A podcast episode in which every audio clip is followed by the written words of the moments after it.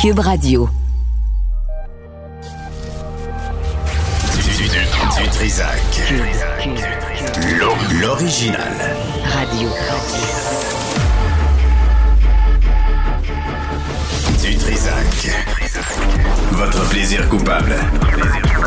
Cube Radio. Ah, bonjour tout le monde. Bonjour tout le monde, bon mardi 17 octobre 2023. J'espère que vous allez bien. J'ai mis euh, l'éclairage est trop fort, c'est en train de me brûler. J'ai eu des cataractes, moi, j'ai des lentilles. Je suis sensible des yeux. Prenez soin de moi un peu là. Je, peux pas avoir ça, un éclairage si rough que ça. C'est pour ça que je travaille pas à TVA. Je peux pas, je peux pas, je peux pas avoir. Ok, c'est correct. Bon, euh, vers 13h, on aura Mario Cecchini, qui est le nouveau patron de la Ligue de hockey junior majeur du Québec.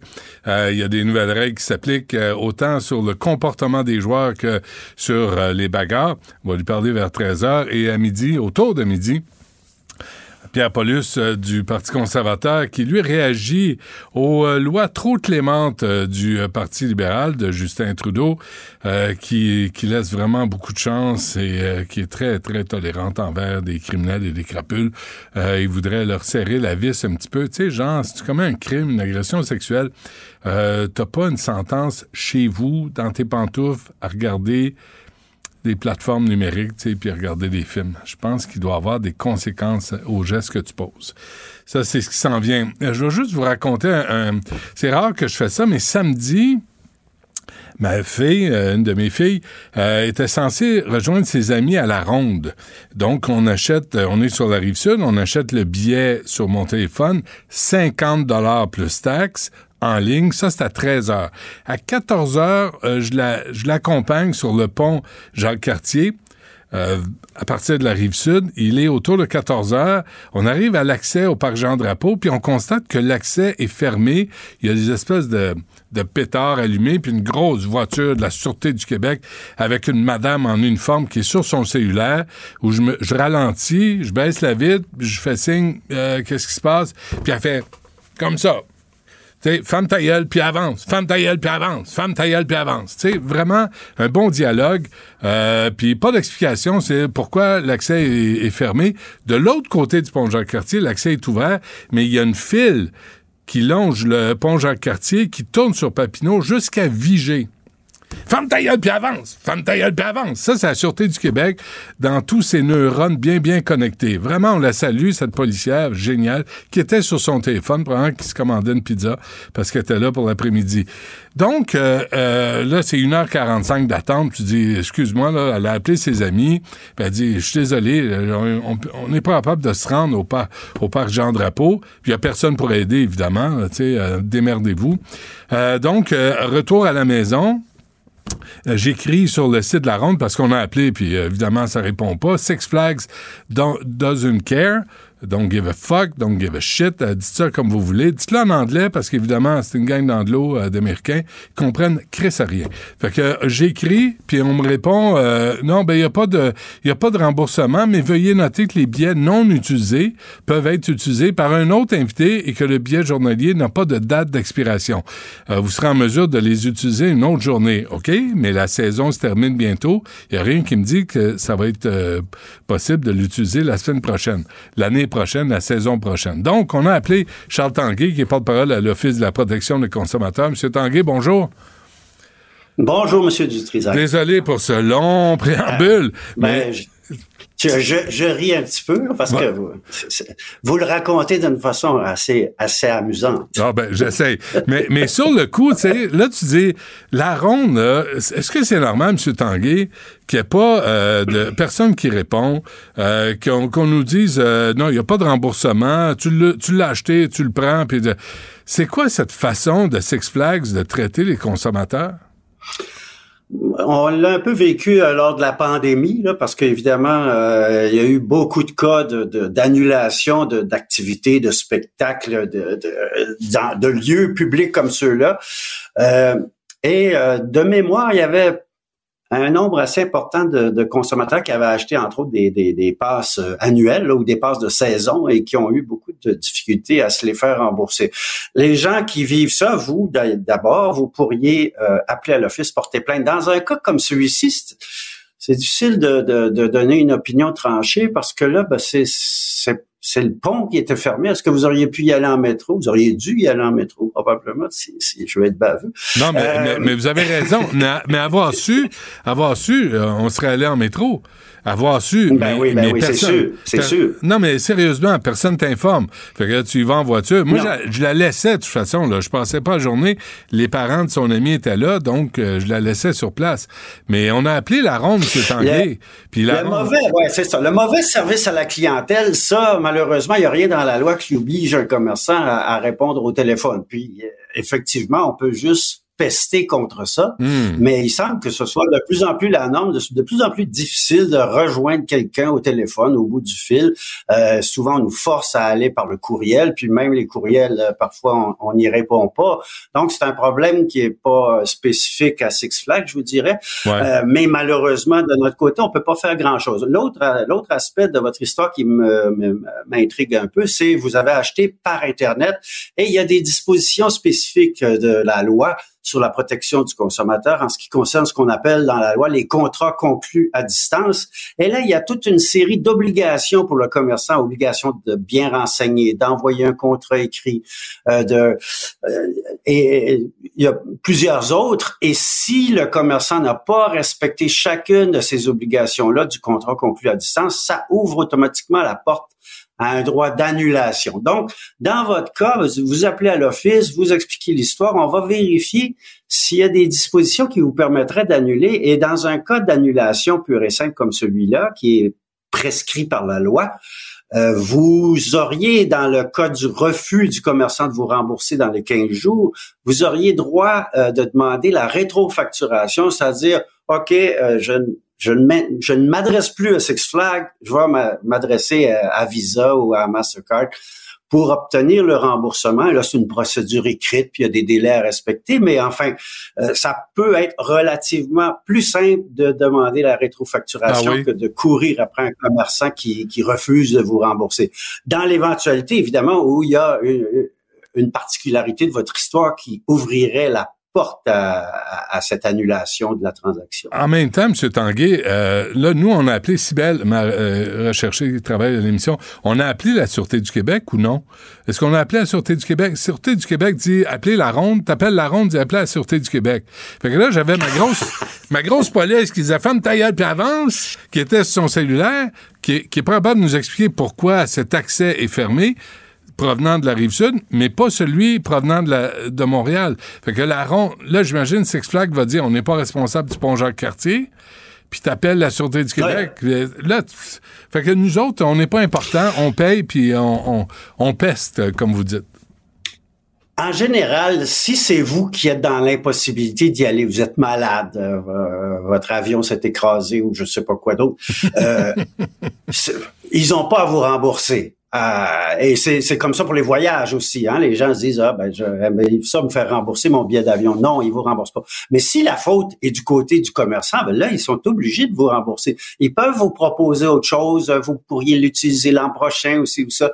Mais il y en a pour qui c'était la fois de leur vie qui allait à la ronde et qui veulent pas euh, euh, réutiliser le billet une autre fois ils veulent être remboursés. Donc, mais euh, votre histoire est vraiment limite entre euh, le, cas de, la ronde et le cas de, votre problème à vous de ne pas avoir pu euh, franchir la barrière policière. Hmm.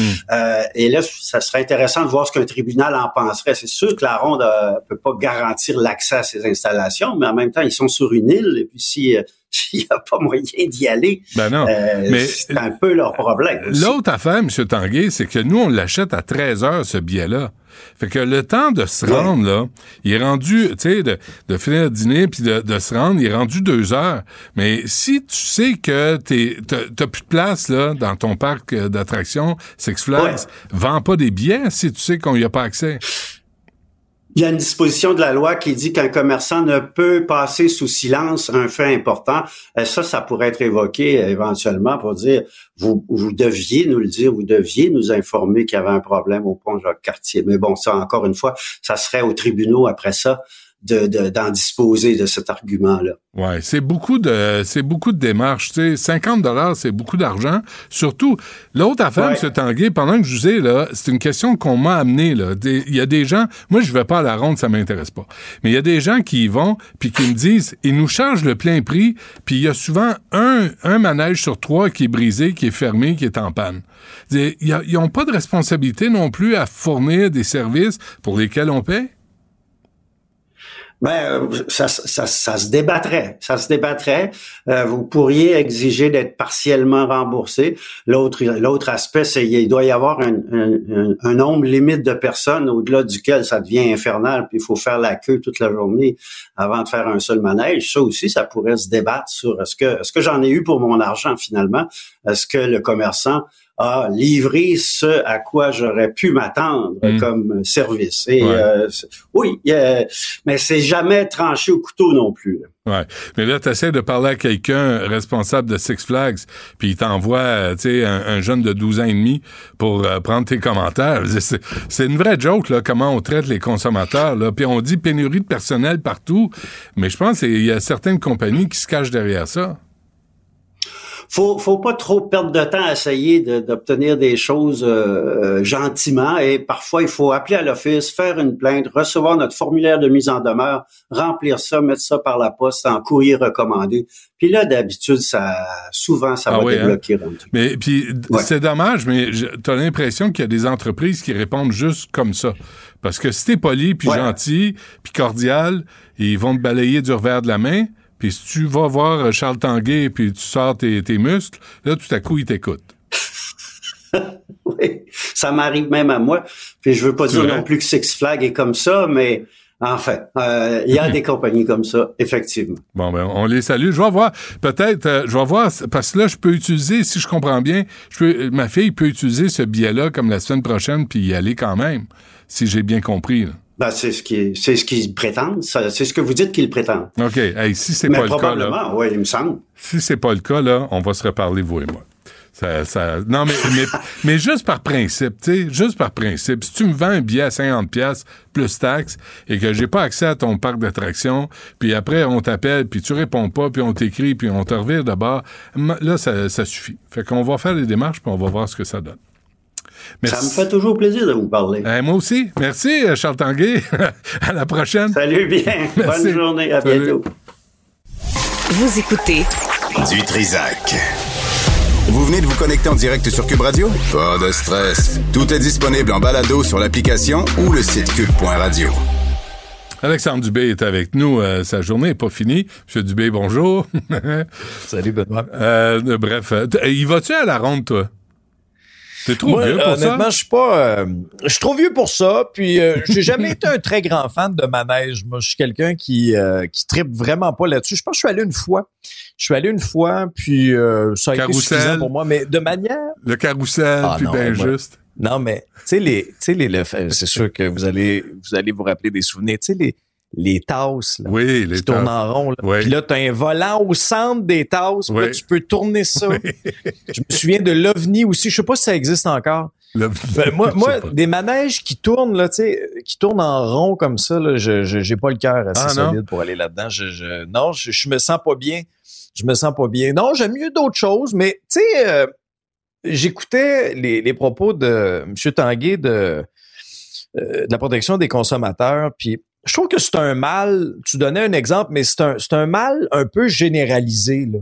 sais, à plusieurs endroits, le je m'en foutisme au niveau du service à la clientèle, surtout depuis la pandémie. Il y a Ouais. un peu de pénurie de main-d'œuvre derrière ça.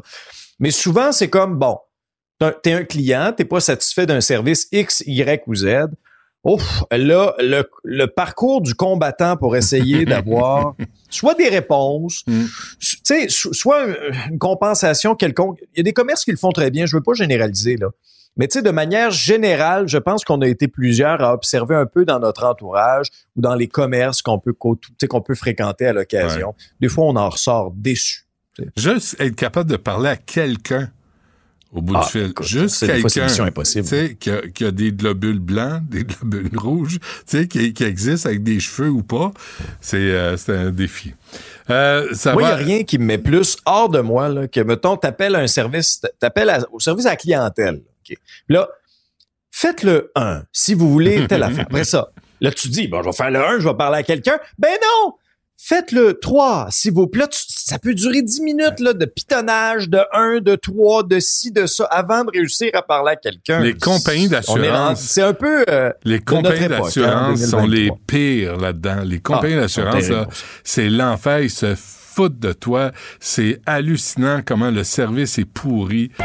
Les assurances. Oui, Merci de demeurer en ligne afin de conserver priorité Ah oui. d'appel. parfait. On Merci. va la conserver certain. Puis tu c'est pas comme si on payait nos assurances moins cher, hein? c'est drôle. Hein? Il y a toujours une excuse à chaque Oui. année pour nous augmenter. Et pas Moi, j'ai un véhicule électrique. Hmm? Laisse-moi dire que j'ai fait le saut à mon renouvellement pour mon véhicule Ouais, électrique. c'est cher, hein? Eh! C'est cher, tu dis? Parce que, tu sais, l'argent que tu économises, l'argent que tu économises, tu te dis, mais je le mettrai pas en essence. Écoute, on sont tous en train de me le gruger en frais d'assurance. Après ça, ah, Oui. ben là, les pneus, vous savez, ça use un peu plus, c'est plus lourd. Fait que là, on va vous vendre un autre set de pneus. Ah ouais, je sais Je pas, je sais pas quel, je, je sais pas quel garage tu fréquentes. Moi, ta place changerait. je pense que oui. Hein? Non, mais je pense que oui, mais, Ouais. mais honnêtement, on se Le fait garage à gauche et à fonctionnaire. droite. Ouais, euh, OK. Euh, Front, parlant de fonctionnaires, hey, le secteur public, là, ils sont des en- amis. Ils se rallient, là. Ça va aller mal. c'est un front commun. Un front de bœuf. Je savais, Benoît, je savais que ça allait être élevé. Là. Puis on avait un peu eu vent là, de certains chiffres euh, à gauche et à droite. euh, lorsque dans les dernières semaines, le- euh, les syndicats membres de ce front commun consultaient leurs membres, on savait que ça allait être élevé. Mais 95% en faveur d'un mandat de grève qui peut aller jusqu'à la grève générale illimitée. Dois me ranger euh, du côté euh, syndical là-dessus. Ça envoie un message très, très clair au gouvernement. Euh, au niveau là de ce chiffre-là, c'est très très fort. C'est un mandat qui est clair. Là. Puis on le sentait dans les commentaires aussi. Souviens-toi lorsqu'il y a eu cette grande marche à la fin septembre, on sentait qu'il y a certains syndiqués, que ce soit dans le monde de l'éducation, dans le monde de la santé, sais des gens là sur le dos de la vocation là qu'on a tu sais qu'on a étiré l'élastique là tu sais ah là tu sais vous êtes dévoués vous êtes des profs dévoués vous êtes des infirmières dévouées Ouais. ah ben là, on va vous en demander tout le temps un petit peu plus, un petit peu plus, un petit peu plus. Puis ben, c'est le mal de notre société, ça aussi. À un moment donné, d'étirer l'élastique, étirer l'élastique auprès des bons employés, à un moment donné, ça finit par te péter d'en face. Mm. Alors, on a senti la frustration de ces employés de la fonction, tu sais, de, de- les employés de l'État qui sont descendus massivement dans les rues. Alors, avec ce, mandat à 95% maintenant, la balle est dans le camp du gouvernement. Il faut qu'il se passe quelque chose. Il faut que Sonia Lebel, la présidente du Conseil du Trésor, aille plus loin que de simplement dire épurez votre cahier de demande, identifiez-moi cinq priorités, puis après ça, on va renégocier. Il faut que ça aille plus loin que ça. Le, le 9 sur 5 ans, Benoît, ne Mm. passe pas Mm, du côté mm, syndical. Je l'ai bien senti. Je l'ai senti. J'ai fait plusieurs entrevues, notamment mon épisode d'aujourd'hui euh, avec, avec les gens de la CSN. Ils l'ont de travers dans la gorge, le 9% sur 5 ans. Surtout quand ils voient des députés à l'Assemblée nationale se voter un 30 000 d'augmentation à l'aube d'une négociation. Côté timing, on repassera. C'est une très mauvaise stratégie parce que c'est une question de perception. Mais, la- l'échelle salariale, là, tu sais, tu parlais de dévouement puis de dévotion. Oui. euh, des infirmières, des enseignantes, des métiers de femmes, hein. Euh, puis on parle jamais. 78% de femmes dans le Front commun. C'est ça. Sur les 400 quelques mille. On parle, on parle rarement de l'échelle salariale, gravir les échelons. Ce qu'on demande aux femmes, de prendre le temps, ma petite madame, vous allez prouver que vous êtes assez bonne pour mériter un salaire qui a de l'allure. Et les hommes, là, les pompiers, les policiers, on leur demande, on leur impose pas des échelons euh, comme sur l'échelle salariale comme on en impose aux femmes. Hey, jamais. Je pense qu'il y en a 16 ou 18 là, pour les enseignantes. Je veux je veux dire, ça te prend, ça prend 15 ans là, pour avoir, pour prouver que tu es une bonne enseignante puis tu mérites ton salaire plein. Il y en a des barreaux sur l'échelle, hein? Puis en 15 ans, t'as le temps de te brûler professionnellement bien comme faut, là. Ah, de ouais, t'écœurer. Ouais. Ouais. T'irais-tu, toi, dans les écoles? Oublie ça. J'irais pas, moi. J'ai beaucoup d'admiration, moi, pour les, les, les profs. Irais-tu comme infirmier? Moi, j'irais pas. Hmm. J'irai pas. C'est, tu à un moment donné, là, la vocation, ça se paye. Puis euh, le 9% sur 5 ans, il faut que le gouvernement bouge. Ça ne pourra pas rester là. Puis souviens-toi qu'ils ont offert quoi? 21% aux policiers? Ben oui, ça a été refusé. Ça a été refusé. Et ça a été refusé. Ouais. Maintenant, ça nous amène à la prochaine étape. Qu'est-ce qui va se passer? Parce qu'une grève générale illimitée au Québec, on n'a pas connu ça depuis des décennies. Il y a bien des gens là, qui nous écoutent là, qui n'ont pas vécu qui n'ont pas vécu ça. C'est arrivé il y a, Est-ce que ça plusieurs remonte années. là. au, en 72? Le Front Ben, commun? De mémoire, c'est dans les années 70. C'est ça, Puis, hein? euh, et, et- et- et- je relisais certaines notes, le, le pourcentage euh, de vote de grève était pas aussi élevé que ça. Là. On était Mm. dans les entre 70 et 80, mais là, Ouais. écoute, 95% Alors là, ce ne sera dirait- pas une grève générale que- illimitée maintenant. On dirait que ça a été tenu dans Darcy McGee, ce vote-là. Hein? On dirait- pendant le référendum. Oui.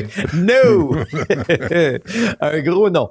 Mais euh, ce sera pas une grève générale illimitée tout de suite. On va avoir dès le début du mois de novembre là, que je que ouais. On me confirmait ça. Dès le début du mois de novembre, il y aurait une première journée de grève. Il y en aura d'autres de façon, tu sais, ici et là, une petite journée ici et là. Et si- mais Benoît, le, honnêtement, là, le Québec ne peut pas se permettre une grève Mm. générale illimitée dans le contexte actuel. A- Alexandre, ce matin, là, quand on a, on a, euh, on a terminé notre rencontre avec Mario, euh, je me suis dit, OK, c'est 95% mais de quel pourcentage de travailleurs qui sont allés voter? Parce que Ah, c'est peut-être une bonne 95% Le taux de participation. le taux de participation. Est-ce qu'il est de 28 Fait que là, c'est une autre affaire. Ça veut dire que tous les crinqués se présentent. Tu sais, les, conver- convertis doigt- se présentent. Qu'est-ce qu'il dit, ton Ouais. petit doigt? Ben, habituellement, mon petit doigt Ouais. est assez bien, euh, Ah est oui? assez bien renseigné. Là, c'est une impression. Ben, regarde la mobilisation. Il était au-delà de 100 000 dans les rues. Mhm. Je pense pas que c'est juste 28% qui est allé voter. Non, mais- c'est Hey, une impression. Je pose La question est bonne. Merci. La question est très, très bonne. Mm. Mais dans le contexte actuel, Benoît, moi, je pense pas que le Québec peut se permettre une grève générale illimitée parce que regarde notre système d'éducation. Ça tient de la broche. Ça tient de la broche. Ah. Nos les écoles, gens, je veux dire. les gens arrêteront pas d'être malades euh, parce qu'il y a une grève, là. Puis euh, les, non, le enfants système de santé. Ben non, ça n'a pas de sens. Tu sais, je, comprends qu'au niveau du système de santé, il y aura des services essentiels qui seront, qui seront maintenus. Mais Benoît, je veux dire, ça va déjà assez tout croche de même. On peut pas se permettre ça. Moi, je On comprends peut pas, se permettre ça. Je comprends pas la façon de négocier. Puis on s'en est parlé, euh, Alex. Je comprends pas cette façon de toujours Moi attendre la dernière minute que tout le monde soit en crise en arrivant à table de négociation, puis que là, ils jouent des games, puis de la bullshit politique, puis on dit une chose, c'est pas vrai. Le syndicat contredit ce que le gouvernement affirme. Pourquoi on travaille de même? Pourquoi on cherche toujours le trouble? Pourquoi on n'est pas capable de s'entendre d'emblée, d'avance, puis de travailler de bonne foi au bien commun? Mais Benoît, de part et d'autre, c'est inacceptable. Et de part et d'autre, c'est très difficile. Tu remarqueras ça, d'avoir des réponses à cette question-là qui est pourtant très, très simple. Ben oui. Comment ça se fait que ça avance pas? Ouais. Comment ça se fait que vous avez là une, deux, trois, quatre, cinq rencontres là? Puis là, écoute, je t'épargne là, la, la- la nomenclature là, des tables sectorielles puis la table centrale. Il y a personne qui comprend, là, à Ouais, part euh, ceux qui sont dans le syndicat, peut-être deux, trois fonctionnaires au, au À la Québec. table là. de pique-nique. Mais pour euh, la moyenne des ours, là, pour Ouais. toi, moi, là, les gens qui nous écoutent, c'est très technique, ça. C'est très, Mm. très abstrait. Mm. Mais les gens qui sont assis à une table, peu importe qu'elle soit sectorielle ou centrale, je m'en sac, là. La table des mais adultes, ils là. sont pas, assis, là. hein. Ouais. La table des adultes, pas la table des enfants. là. Non, non, non. Où M. Trudeau est assis sur la scène internationale. La table des adultes. Et là, ils sont assis un en face de l'autre, ils sont assis là pendant deux, trois, quatre, cinq heures. Puis il n'y a rien qui avance. Benoît, c'est peut-être parce que j'ai travaillé trop longtemps au privé dans ma vie, là. Mais quand au privé, là, on s'assoit à une table, on fait un meeting, ça dure dix minutes, on t'en règle des dossiers sur un. Et là, ça s'assoit là, pendant des jours et des jours, un en face de l'autre, puis ça Ah, ouais, avance ouais, pas. Non, non, c'est. c'est- on, on casse du sucre sur le dos du gouvernement dans ce dossier-là, mais est-ce que le syndicat est prêt à faire preuve de souplesse? Parce que ça, la souplesse syndicale, Ouais. j'ai l'impression que c'est c'est peut-être un, un air où ça accroche là, au niveau du gouvernement. Alors oui, d'une part, je trouve que les employés méritent plus que 9% sur 5 ans. C'est même pas l'inflation. Ouais. Mais d'autre part, il faudrait que le syndicat fasse preuve de souplesse. Mais Et ça m'amène aussi, quand on, Benoît, appelle, quand on appelle à des services gouvernementaux, qu'on nous réponde. Et pas des sottises, et pas des niaiseries, et pas ben, être en congé de... non, non, c'est quand on appelle, on veut du... ser- C'est pour ça, moi, j'arrête pas de parler d'avoir un arbitre et de filmer les négociations, parce que c'est nous qui allons payer cette sacramouille de notes-là, et c'est nous qui Là, on saurait obtenons ce qui pas les, les services auxquels on a droit, pour lesquels on paie. Mais il n'y a personne là, qui veut ça. Moi, Éric Gingras, je l'ai croisé, là, puis il dit, moi, je suis game. D'avoir quelqu'un qui vient filmer les négociations, les entendre. T'en as un qui est game? Ben, Et les autres? Je ne sais pas, il n'y a plus de ministre euh, de la CAQ. qui- les- la CAQ est devenue le, le Parti libéral du 21e siècle. Ils viennent plus te voir? Ah, non, non. C'est belle, hein? Comment C'est ça? pas. euh, on a fait le, le- le tour, là, puis écoute, euh, ça vient plus, là. Je ne sais pas, ils sont choqués. Ben. Ils sont choqués contre moi parce que je devrais peut-être leur lancer plus de ballons. Mais pourtant, t'es un gars tellement attachant, Je Benoît. trouve. Mais ce qui m'amène à soulever le point, tu sais, en politique, là, Ouais. la bataille de l'opinion publique, c'est hyper important. C'est hyper important. Là, c'est correct, c'est le syndicat. Visiblement, là, tu sais, qui, qui, euh, qui a l'opinion publique derrière eux, derrière les membres euh, du syndicat. Mais quand va venir le temps de poser les vraies questions aux gens, quand va venir le temps de demander aux Québécois, est-ce que vous êtes prêts à ce que vos impôts augmentent pour payer la hausse salariale des, euh, des 420 000 travailleurs du Front commun?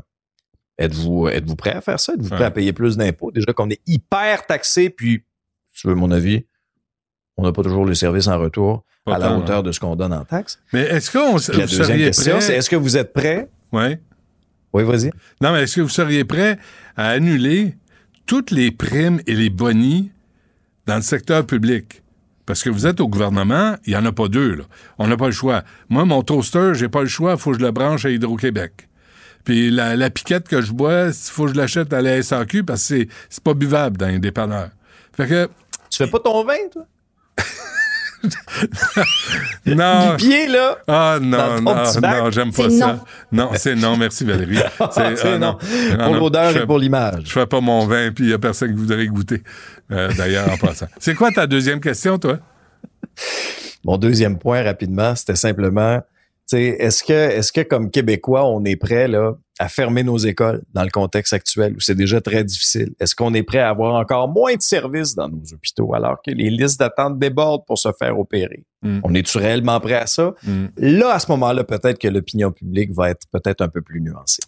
Bon, mais on se laisse là-dessus, Alex? Et moi, je pensais qu'on allait régler la question, mais c'est pas le cas. Euh, mais on va s'essayer quand même demain à la même heure. Merci. À demain.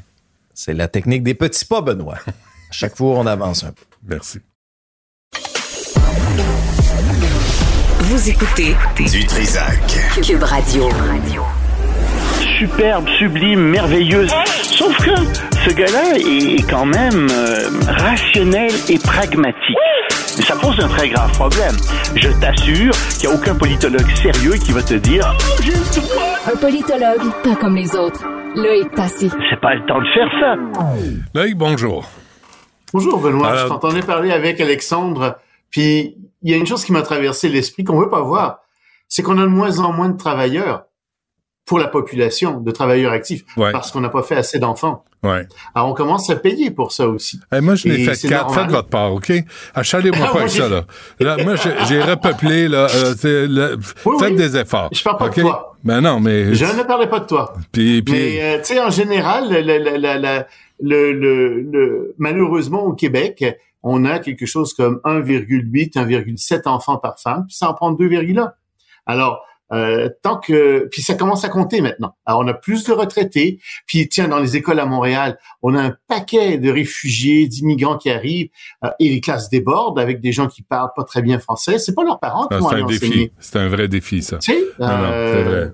Mais est-ce que tu es en faveur de la polygamie dans ce, dans ce sens-là? OK. Euh, le gouvernement iranien qui, euh, qui prend tout le monde de haut là, et qui avertit qu'une attaque préventive du Hezbollah contre Israël est imminente.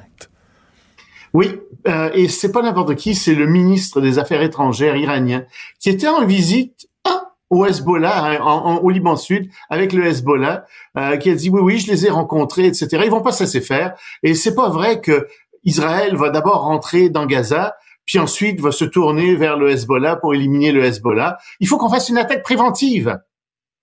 Il faut qu'on les attaque s'ils rentrent dans Gaza. Alors oui, euh, le Hezbollah semble-t-il se prépare à attaquer.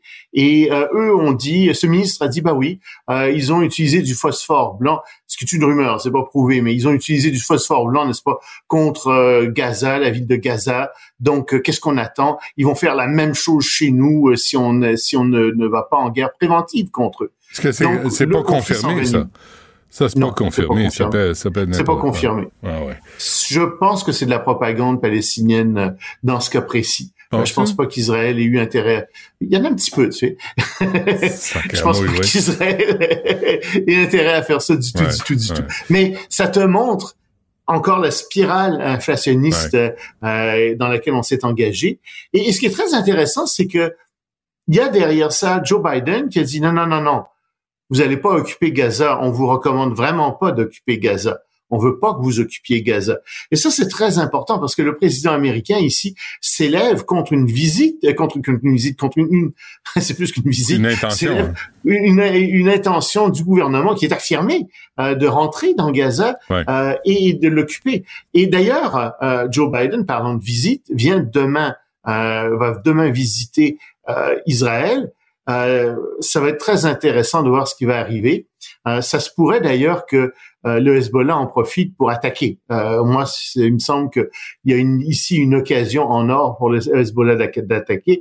D'ailleurs, le ministre iranien des Affaires extérieures disait que l'attaque était une question d'heure.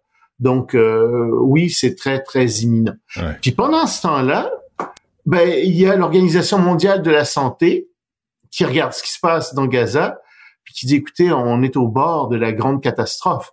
Il faut absolument, absolument ouvrir des couloirs humanitaires, à tel point que l'Allemagne euh, a envoyé des avions cargo chargés de médicaments, de toutes sortes de biens de première nécessité en Égypte. Ils veulent rentrer absolument à Gaza, ils veulent donner ça à Gaza. Et donc, la pression internationale est de plus en plus forte pour que Israël laisse entrer au moins c'est des médicaments, au moins certains produits de première nécessité à l'intérieur même de Gaza. Et ça va être de plus en plus difficile pour le gouvernement israélien de refuser de faire ça. Évidemment, ils le font en disant. Mais pourquoi pas demander ben, de, qu'on relâche des otages là, en échange de de, médicaments et de nourriture. Parce que là, à un moment donné, il faut négocier aussi pour sauver les vies des otages qui ont été pris euh, par le Hamas. Euh, il pourrait faire ça.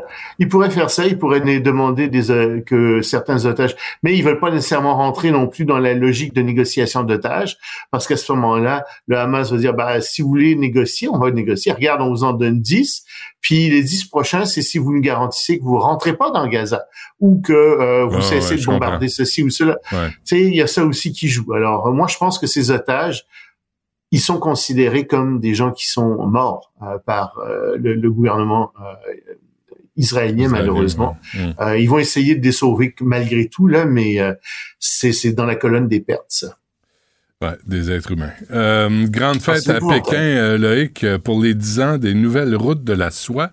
Oui, les nouvelles routes de la soie qui ont été. Ben, d'abord, il y avait Xi Jinping qui en avait parlé en 2013 au Kazakhstan, dans une université. Il avait lancé son projet. Puis c'est devenu un projet phare euh, de Xi Jinping. Et ça, ce que c'est, c'est tout simplement la Chine qui décide d'étendre toutes ses routes commerciales à travers le monde et qui veut véritablement que finalement redevenir le centre commercial du monde. C'est ce qu'elle était la Chine autrefois. Elle veut redevenir ce centre commercial et elle fait ça avec des routes de toutes sortes, des chemins de fer, avec des ports, avec des aéroports. Euh, et donc, on construit un petit peu partout à travers le monde ces grandes infrastructures, des autoroutes. Il y a même un projet de TGV Pékin-Londres. Euh, on voudrait dans, et on rêve là, ça devient fou. On parle même de construire un tunnel sous le détroit de Bering. Tu vois que ça dérive un peu, mais quand même, il y a des il y a des milliers de milliards de dollars qui sont prévus pour être qui, qui doivent être investis dans ce projet.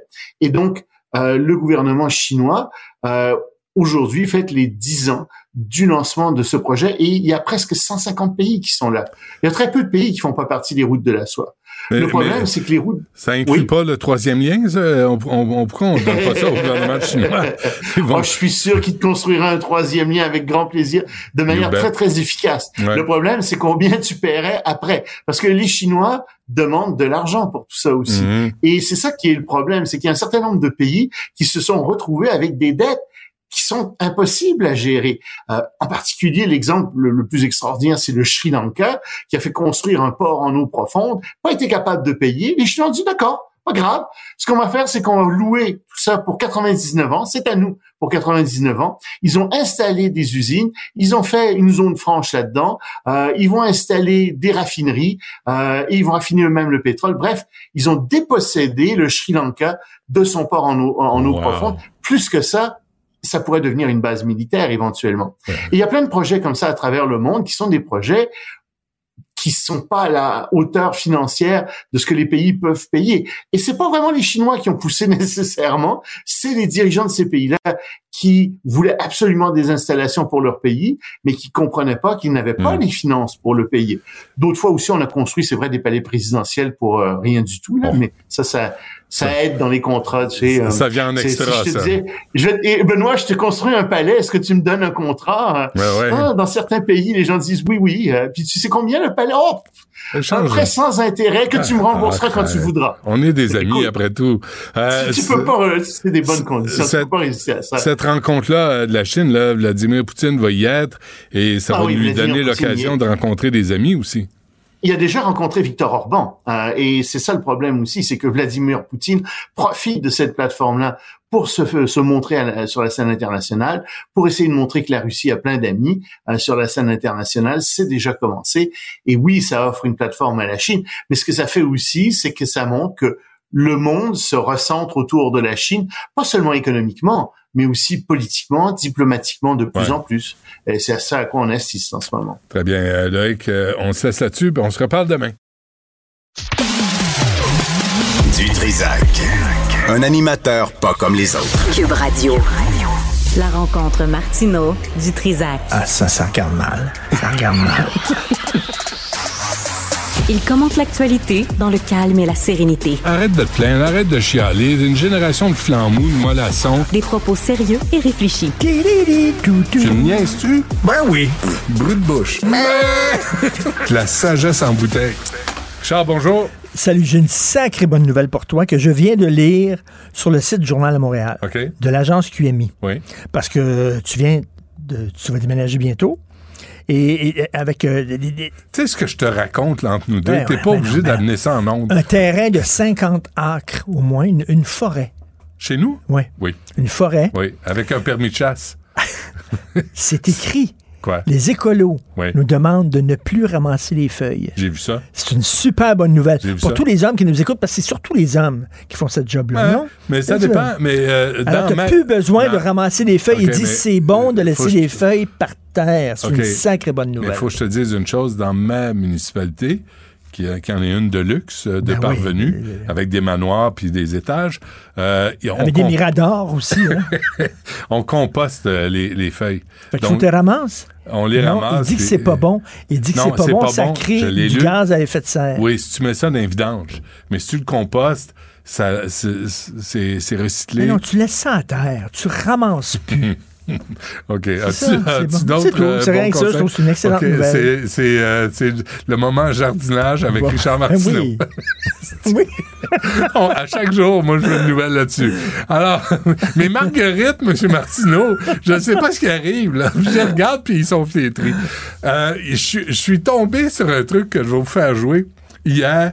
J'ai pas l'information. Je suis pas allé en chercher. Ça me tente même pas. Mais il y avait un congrès du NPD. Ah, j'ai vu ce vidéo-là. Ça se tu Et une des, une des patronnes du NPD elle s'adresse à l'Assemblée. Oui, puis elle donne, des, elle donne comme la, la, la façon, les directives, la, les consignes, la façon de procéder euh, pendant le congrès. OK. On va l'écouter, c'est en anglais. Sortez votre dictionnaire, mais on revient après ceci. A reminder that we will enforce gender parity at the mics, and Adrian explained the process with the yellow card as well. So please remember to give space to those who face systemic barriers and discrimination, including women, Black, Indigenous, and racialized folk in particular, people living with disabilities, and 2SLGBTQIA plus folk. Our convention? Hey, une chance que Thomas Mulcair est plus au NPD, parce qu'il aurait été au fond de la salle, mon homme. Attends elle dit à un moment donné aussi, euh, si euh, vous êtes non-binaire, Ouais. vous pouvez aller euh, à, à Il y a un l'entrée. À l'entrée, prenez comme un petit, un, Un un carton. petit carton orange. Ouais. Et là, quand vous pointez au micro et vous flyez votre carton orange, Ouais. ça veut dire que je suis non-binaire. Donc, je vais faire attention avec le pronom que je vais utiliser. Je vais te demander, tu as ton petit carton orange, et là, je vais dire, Benoît, Carton orange. est-ce que vous voulez que je dise il ou elle? En parlant de vous. Puis là, Ouais. tu vas pouvoir le dire. Écoute, c'est compliqué en Christie, organiser. C'est compliqué. Mais, mais, mais pendant tout ce temps-là, faut pas oublier que, dans le fond, ce qu'elle dit, la madame, là, que je, puis je t'ai même pas intéressé à aller chercher son nom. Si t'es blanc, on veut, si t'es un homme blanc, on veut pas On va t'entendre. pas t'entendre. Dans le- à la fin, à la toute fin, quand il, quand il restera plus personne. Non, mais moi, je trouve que Québec solidaire devrait appliquer cette règle-là. En français, peut-être. Mais, tu sais, tout ce qui est, tout ce qui est homme blanc, dans le fond. Gabriel, dans le fond. Puis, C'est euh, juste, ils disent pas, là, il y a un les- micro pour les gars qui se mettent la zone à gauche.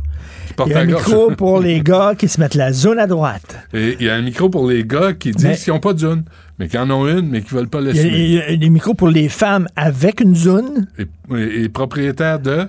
propriétaire de zone. Et, euh, là, et c'est puis là, c'est long. Non, mais c'est long en plus, cette vidéo. Tu as, passé un Ouais, extrait? ouais, non, parce que c'est rien que, les- rien que les consignes, Ouais. c'est complètement débile. Ouais. Puis, puis la nomenclature Puis- de tout ce qui est pas hétérosexuel. Fais juste dire, si t'es hétérosexuel, dans le fond. Si t'es un homme blanc, dans, le fond.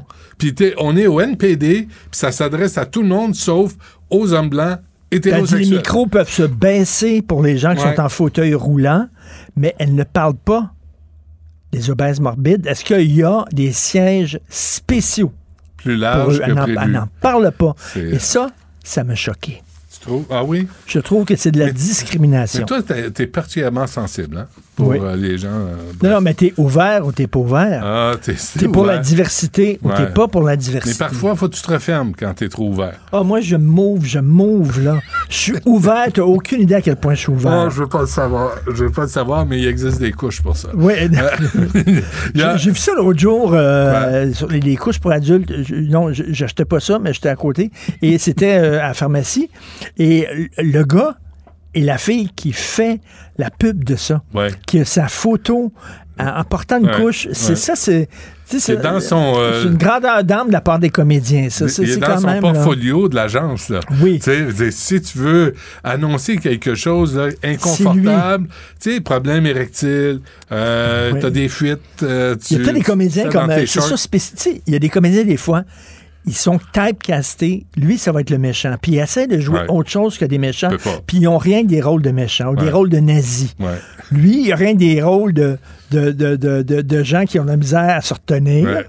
Qu'il y a des problèmes. Qui ont des euh, problèmes de diarrhée ou de couche ou érectile. C'est ou, euh, l'autre aussi, la, la- la publicité là où il danse puis il chante, puis t'as, t'as, la diarrhée puis tu vomis puis tu prends un Pepto-Bismol ou quelque chose de même. Est-ce qu'il y a des flashs, ce gars-là, en- il est en train de se faire prendre en photo avec une couche pour adulte. Ouais. Est-ce qu'il y a des flashs des gens en disant, quand j'étais jeune, moi, là, je prenais des cours de théâtre puis je rêvais de jouer Macbeth. tu comprends? Je rêvais, de- je rêvais de jouer ça. Je, Ouais. je lisais des, des Shakespeare, là, puis je répétais les monologues, là, les longs monologues. Et maintenant, j'ai rendu à 43 ans, je fais des, des pubs de couches. Ouais, ma couche est pleine. c'est quelque chose. Euh, de, de quoi tu veux... J'ai vu que la mairesse... euh, je veux saluer la mairesse Plante parce que euh, c'est une femme qui a de l'ambition. Puis euh, je trouve... Moi, je reconnais ça, là, puis je la salue pour ça. Elle va intégrer un groupe aux? Nations Unies sur le développement durable. Il y a 20 maires en tout et partout. Là. Elle, elle est, elle est la Ma- mairesse. 20e maire et mairesse. Les Français disent maire. Hein? Oui. Puis La, en- non, la mairesse, c'est la femme du maire en France. Ah, c'est vrai? Oui. Donc, c'est la mère. Mais on parle de la maire. Ah, ben là, au presse canadienne, dit la mairesse de Paris, Anne Hidalgo. T'es allé à Paris? Oui. Il paraît que c'est pas très propre, Paris. Ben, c'est- blo- bloqué partout. Il y, a, il y a des, il y a des pistes cyclables partout. Ils ont la rue de Rivoli, Ouais. une magnifique rue. Oui. Et euh, c'est rendu maintenant, c'est rien des vélos.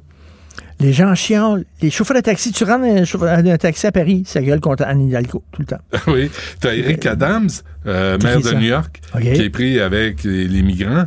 Là, il sait plus où en mettre. Il est même sorti dans les médias pour dénoncer ça, un démocrate. Donc, elle sera parmi cette liste très honorable. Euh, et, et tu sais, tu- j'ai j'ai mis la main en exclusivité sur son discours à Oh. Valérie Plante.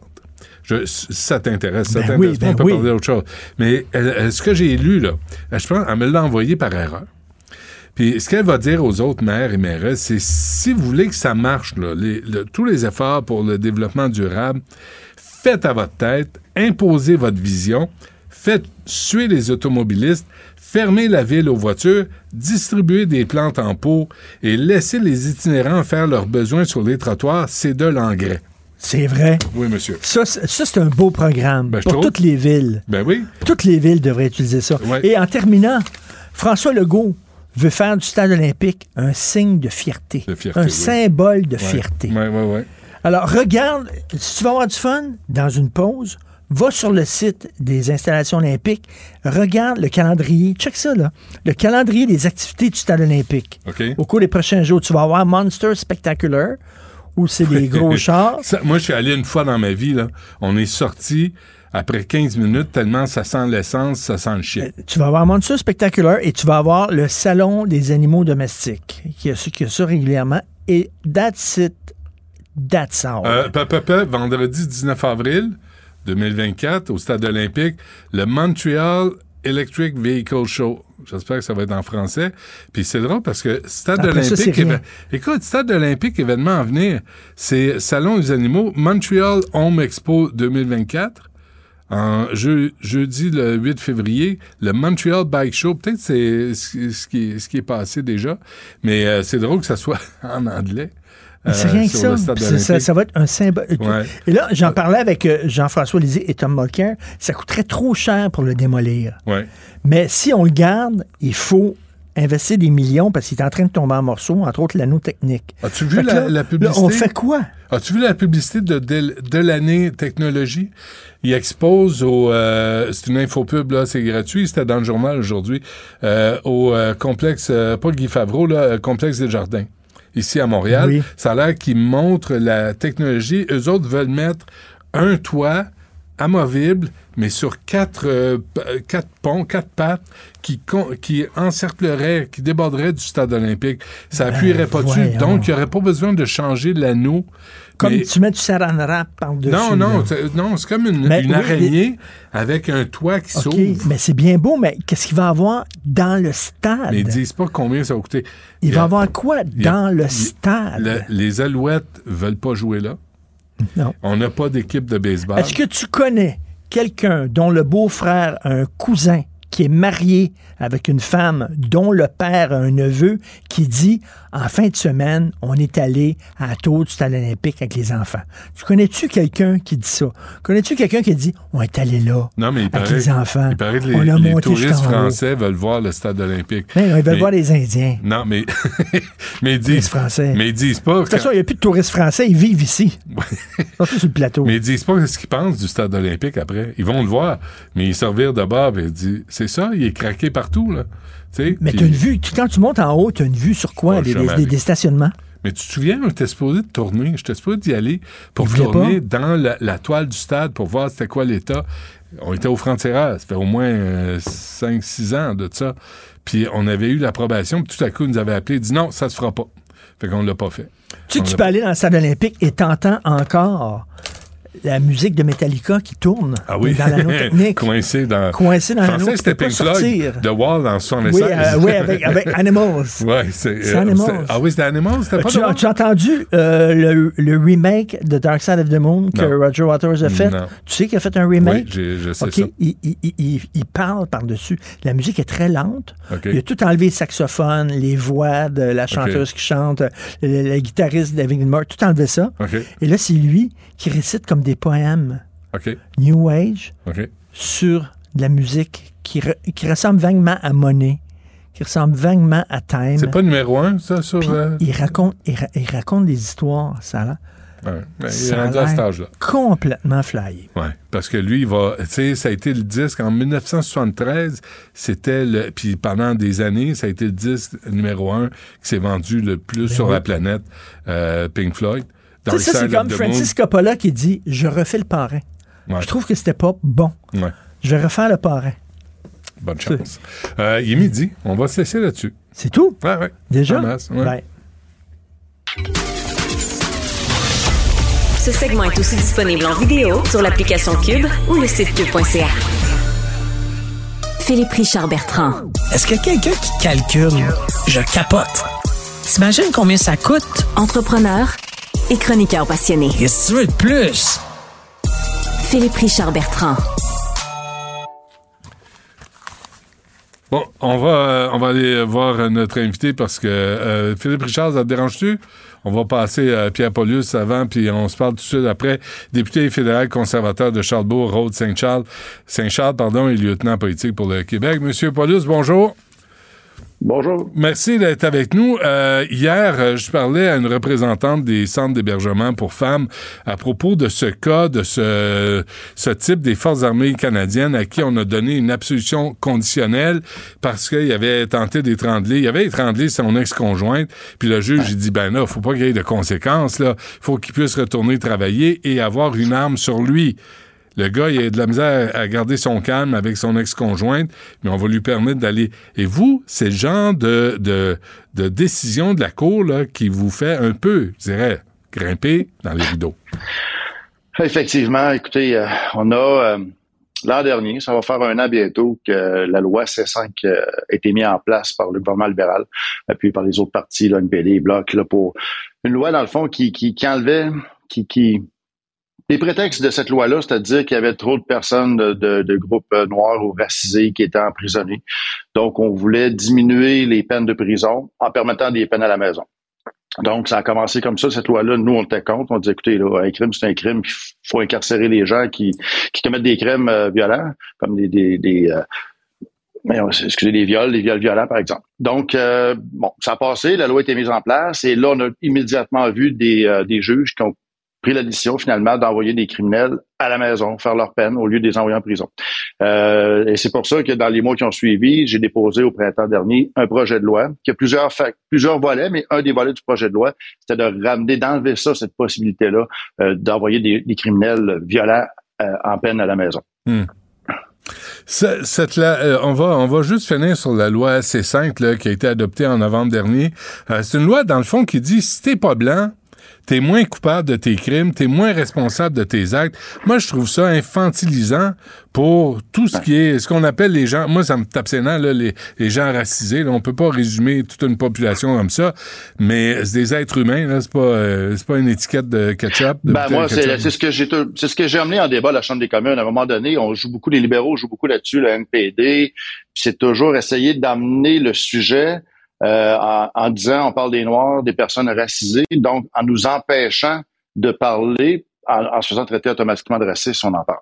Ouais. Moi, j'ai pas eu, j'ai pas eu de jeune en à la Chambre des communes. J'ai dit, pour moi, un humain, c'est un humain, là, peu importe sa couleur. Là. Si on commet un crime, on commet un crime. Ouais. Euh, pour- la, la raison à laquelle, pour savoir pourquoi il y a plus de Noirs ou plus d'Autochtones dans les prisons, c'est plus d'aller voir en amont, là, puis de trouver des façons d'empêcher ces gens-là de commettre des crimes. Ouais. Mais quand le crime est fait, il doit être puni. Et Ouais. c'est là-dessus que on est un peu d'accord.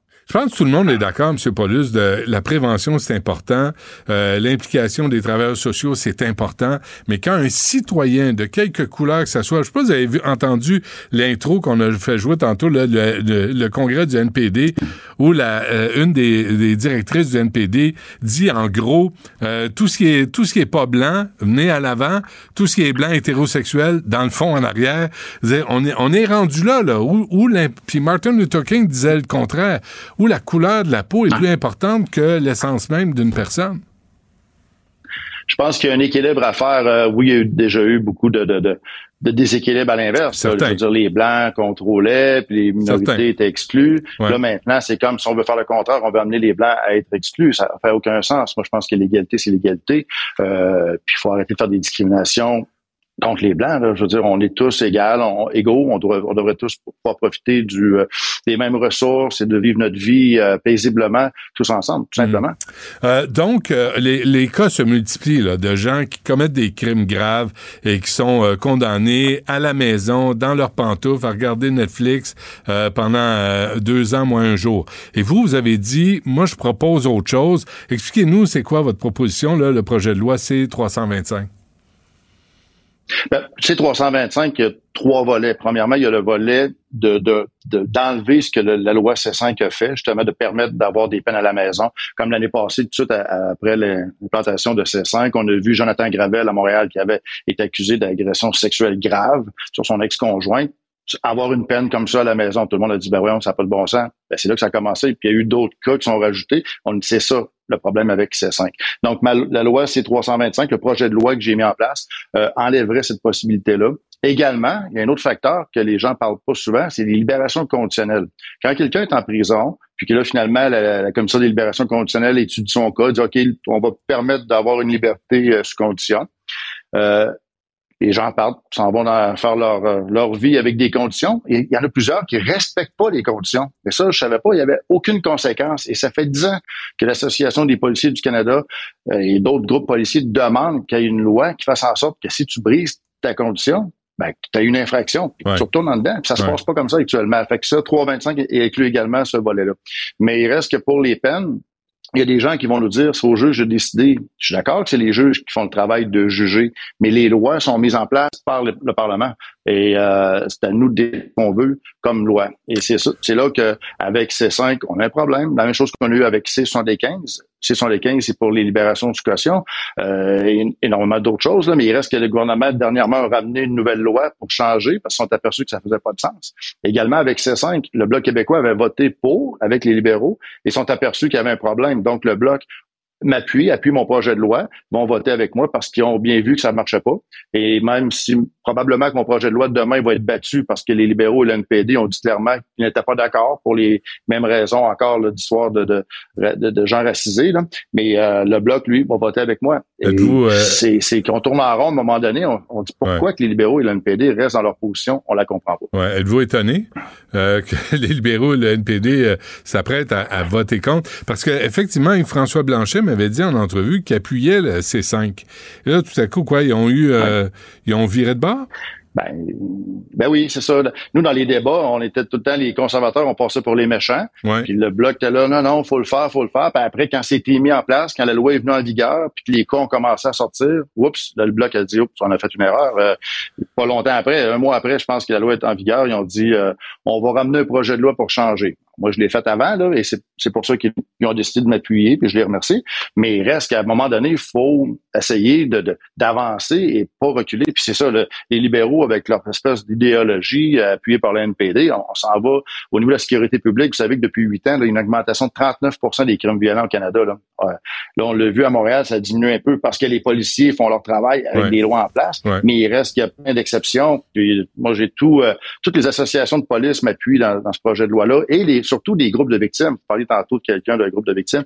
J'ai euh, une série de six groupes euh, qui représentent des victimes de la région de Montréal qui appuient mon projet de loi. Donc, c'est pas seulement un projet de loi de conservateurs qui veulent être euh, dur, tough on crime, comme on dit en anglais, mais il y a des victimes. Et les victimes, souvent, sont, sont toujours oubliées. Il y a la Fédération des maisons d'hébergement pour femmes, à qui je parlais justement hier, M.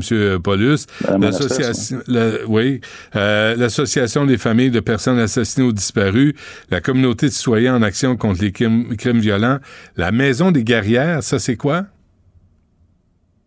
C'est d'autres femmes qui ont été victimes euh, de violences conjugales, qui sont, qui sont un regroupement de femmes qui, euh, qui, se, disent guerrières pour se donner de la force pour euh, continuer à, trouver des solutions. Mais tous les groupes que vous avez nommés supportent tous, ils supportent tous mon projet de loi. Ouais. et l'Association canadienne des policiers, mais, mais les groupes qui défendent les, femmes se rendent compte qu'à un moment donné, il faut que la loi ait des dents. on a vu la violence, vous l'avez mentionné, les fusillades, les gangs de rue. Est-ce que vous pensez honnêtement qu'il y a un lien entre C5 et la recrudescence de violence dans les villes à travers le Canada? En partie, oui. Dès que C5 a été mis en vigueur, euh, les policiers nous l'ont dit. Je veux dire, euh, les, euh, gangs de rue et criminels ont, ont parti à ils ont dit merci Justin, merci au gouvernement, parce que là, ça l'enlevait vraiment de la peur. Normalement, les lois, la police est là pour empêcher les criminels. Quand, tu, quand tu sais que tu peux te faire arrêter, te faire envoyer en prison, tu y penses à deux fois normalement. Et là, en sachant que tu vas peut-être te faire prendre, tu vas avoir une petite tape sur les doigts, va écouter Netflix à une couple de mois, ben ça enlève beaucoup de pression et ça a donné euh, de la chance aux, aux, gangs de dire on va continuer à faire nos crimes, puis finalement, si on se fait arrêter, ça sera pas si pire que ça. C'est le message qui s'est passé après ces cinq. J'ai trouvé aussi, on a trouvé ici, euh, M. Paulus, le, le, procureur de la Couronne, Alexis Dinel, euh, qui avait critiqué le gouvernement Trudeau, le ministre de la Justice, Lametti, parce que il disait qu'ils ont des comptes à rendre aux victimes d'agressions sexuelles. Vous, vous, savez de quoi il parle?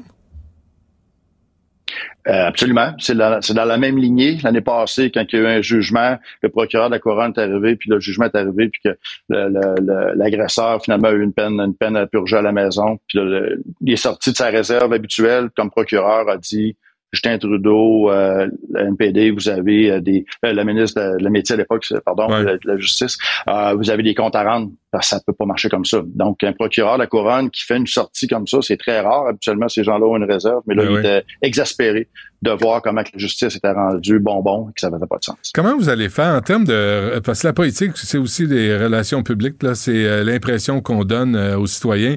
Comment vous allez faire, M. Paulus, pour pas avoir l'air encore du réactionnaire conservateur qui veut mettre tout le monde en prison avec 10 coups de fouet puis des chaînes aux pieds? comment, comment vous allez faire pour convaincre les gens qu'il y a un juste milieu à trouver? Ouais. Ben, je pense que déjà, euh, la première étape, quand ces cinq étaient emmenés, le Parti conservateur était le seul parti qui disait ça fonctionne pas, on avait nos arguments, puis en comité, etc., etc. Le Bloc, le NPD, les libéraux s'entendaient tous. Puis là, suite à la mise en place, comme on disait tantôt, le Bloc a dit, oups, on a fait une erreur.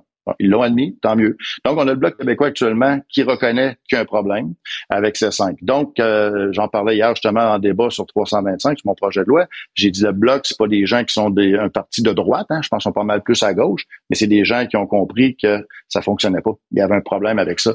Donc, on a une, le Parti conservateur, le Bloc québécois qui s'entendent que euh, d'avoir des peines comme ça euh, à la maison, écouter la télévision, parce que tu as eu as fait un crime violent, ça mm. fonctionne pas en société. Et surtout, comme on vient de parler, les groupes de victimes. Les groupes de victimes sont unanimes.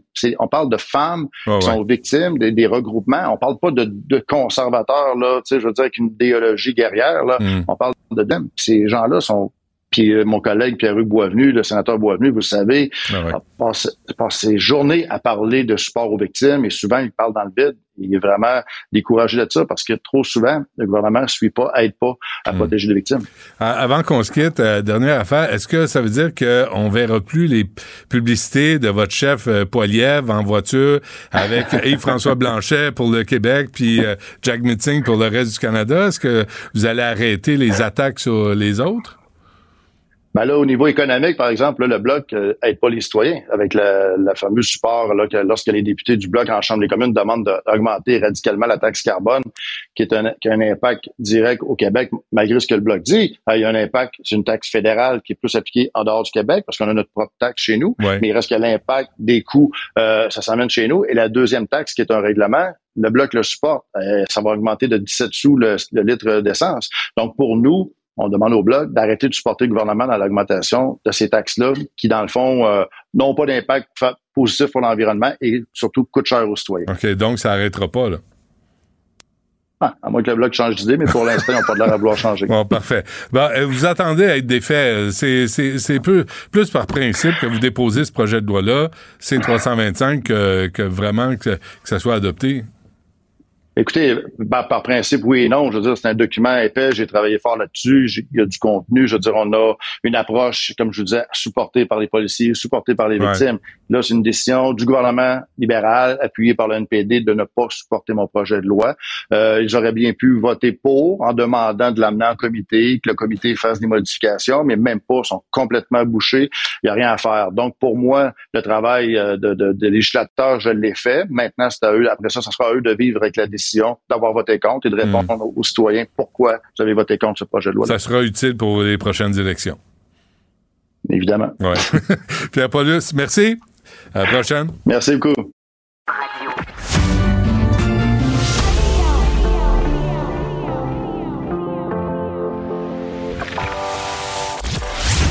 Il Il cuisine, il talonne, il questionne pour obtenir les vraies réponses.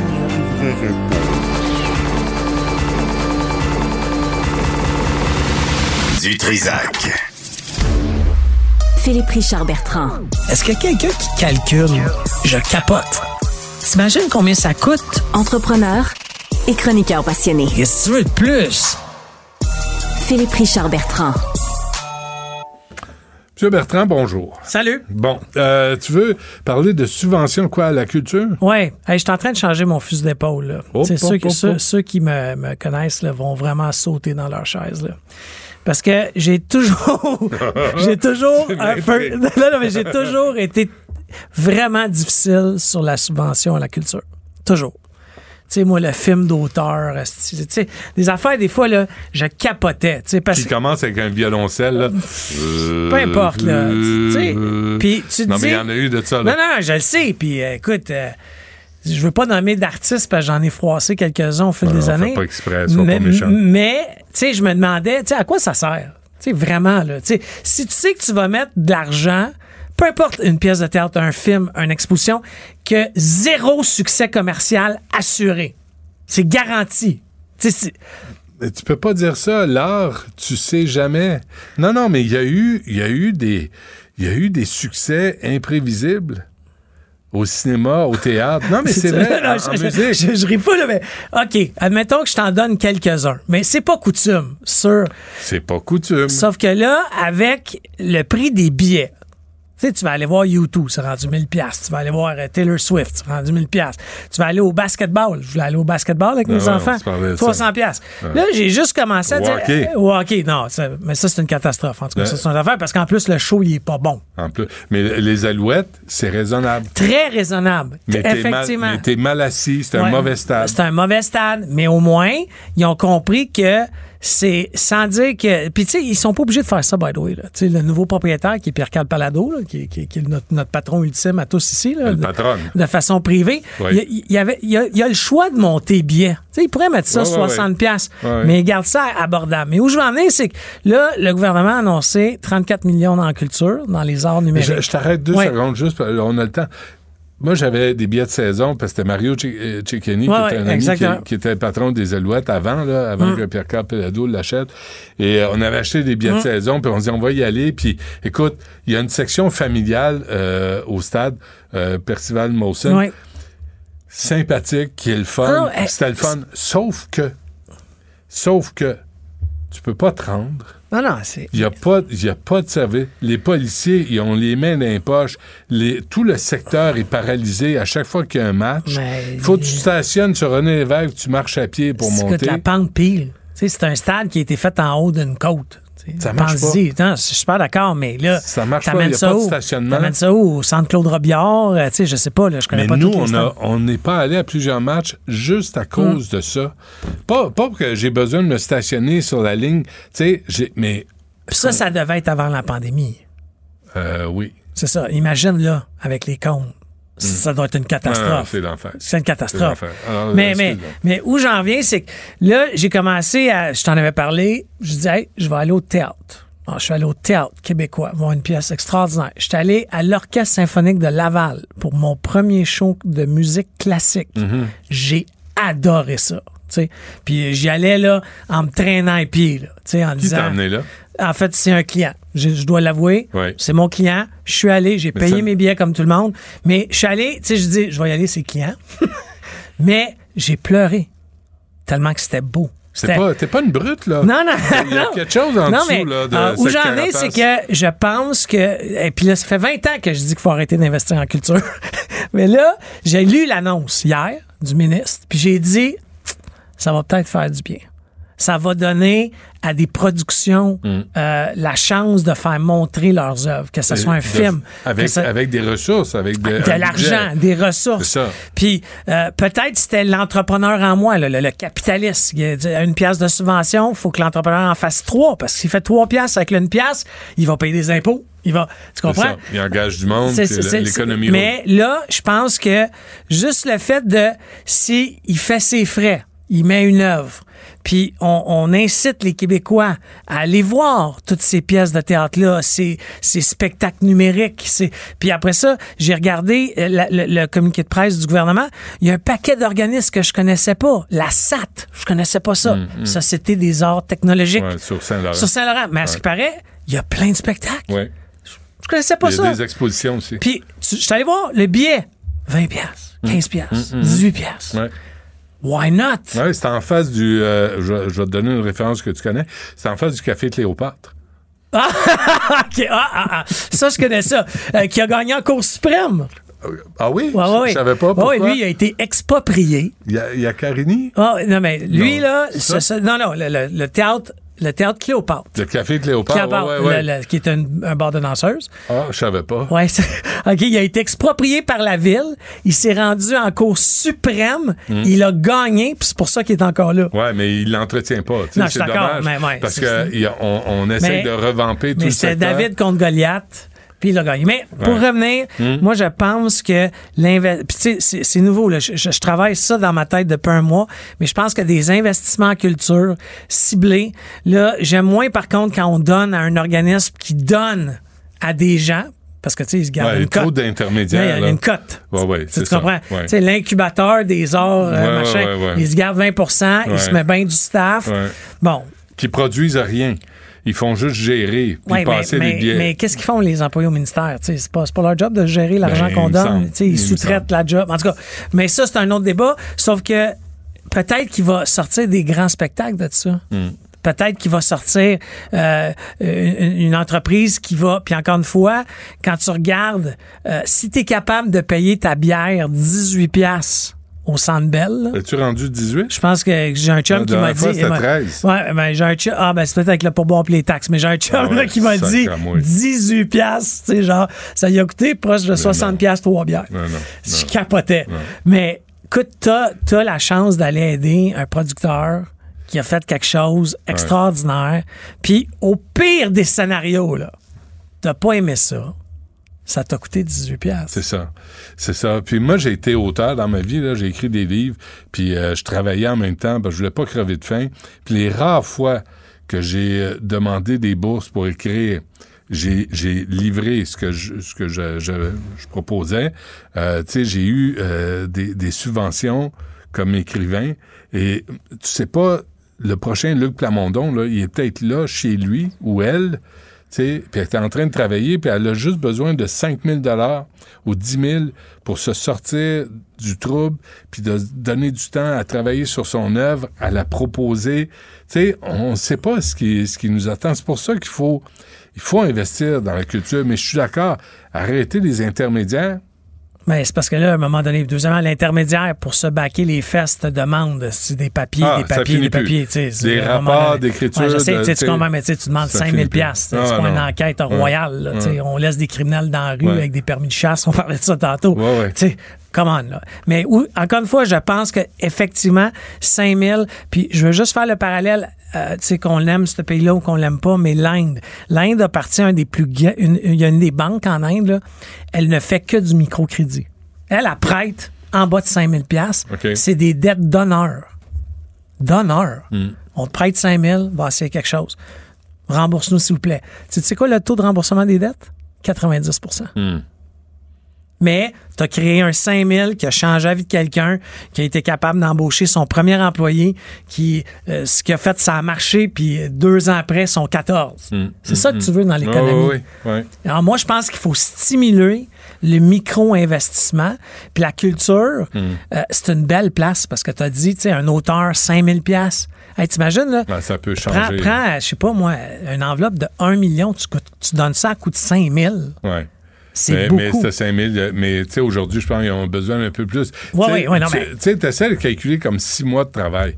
Sais, euh, on te donne six mois, là, mes livres. Ouais, ben c'est ça. Mais six mois, Mais honnêtement, c'est t'en 2500 pièces qu'il te faut par mois, Mais au si, minimum. mais si tu profites pas de l'occasion, tu t'es assis sur tes mains, t'es pas un artiste. T'es un poseux, t'es un prétentieux, Mm. t'es. Fait que prends, retourne en- en- au bout de la file. Mais ceux, qui- ceux et celles qui travaillent pour le vrai, qui, à qui tu donnes l'argent là, puis qui vont créer quelque chose, ça faut les encourager. Oui, puis que ça marche commercialement ou ça marche pas, pas de problème, on remonte en selle. Par contre, ce qu'il faut pas créer, euh, Benoît, c'est que comme dans ce- certains secteurs d'activité, là, comme hier, j'ai mangé des tomates par, de par mon intervention dans la- les jeux vidéo. Tu sais, je me suis fait écrire, c'est Ah oui, c'est névralgique pour l'industrie du Québec. Excuse-moi, là.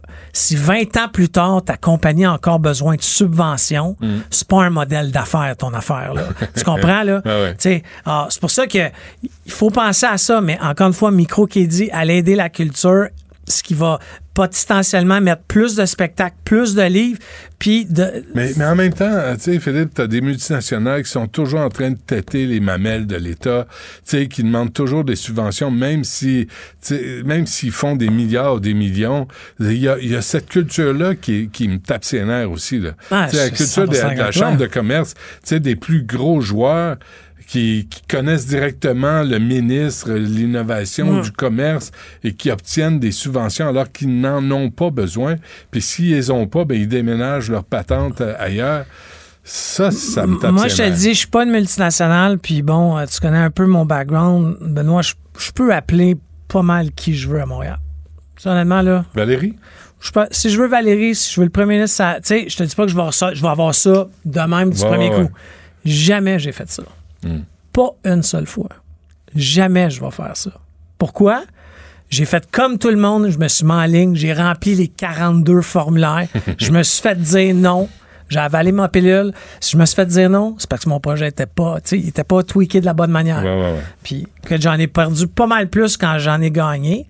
Mais quand je regarde ça, j'ai créé de l'emploi, je fais payer des impôts, nos sociétés ont toujours. C'est ça, c'est ça la culture. Mais je pense qu'encore une fois, d'investir en culture après 20 ans d'avoir dit que je pense que j'ai changé mon fusil C'est beau à voir, tu te métamorphoses en C'est papillon. cause, je pense que c'est depuis Non. que je me tiens avec toi. Je pense que oui, J'ai- ouvert tes, horizons.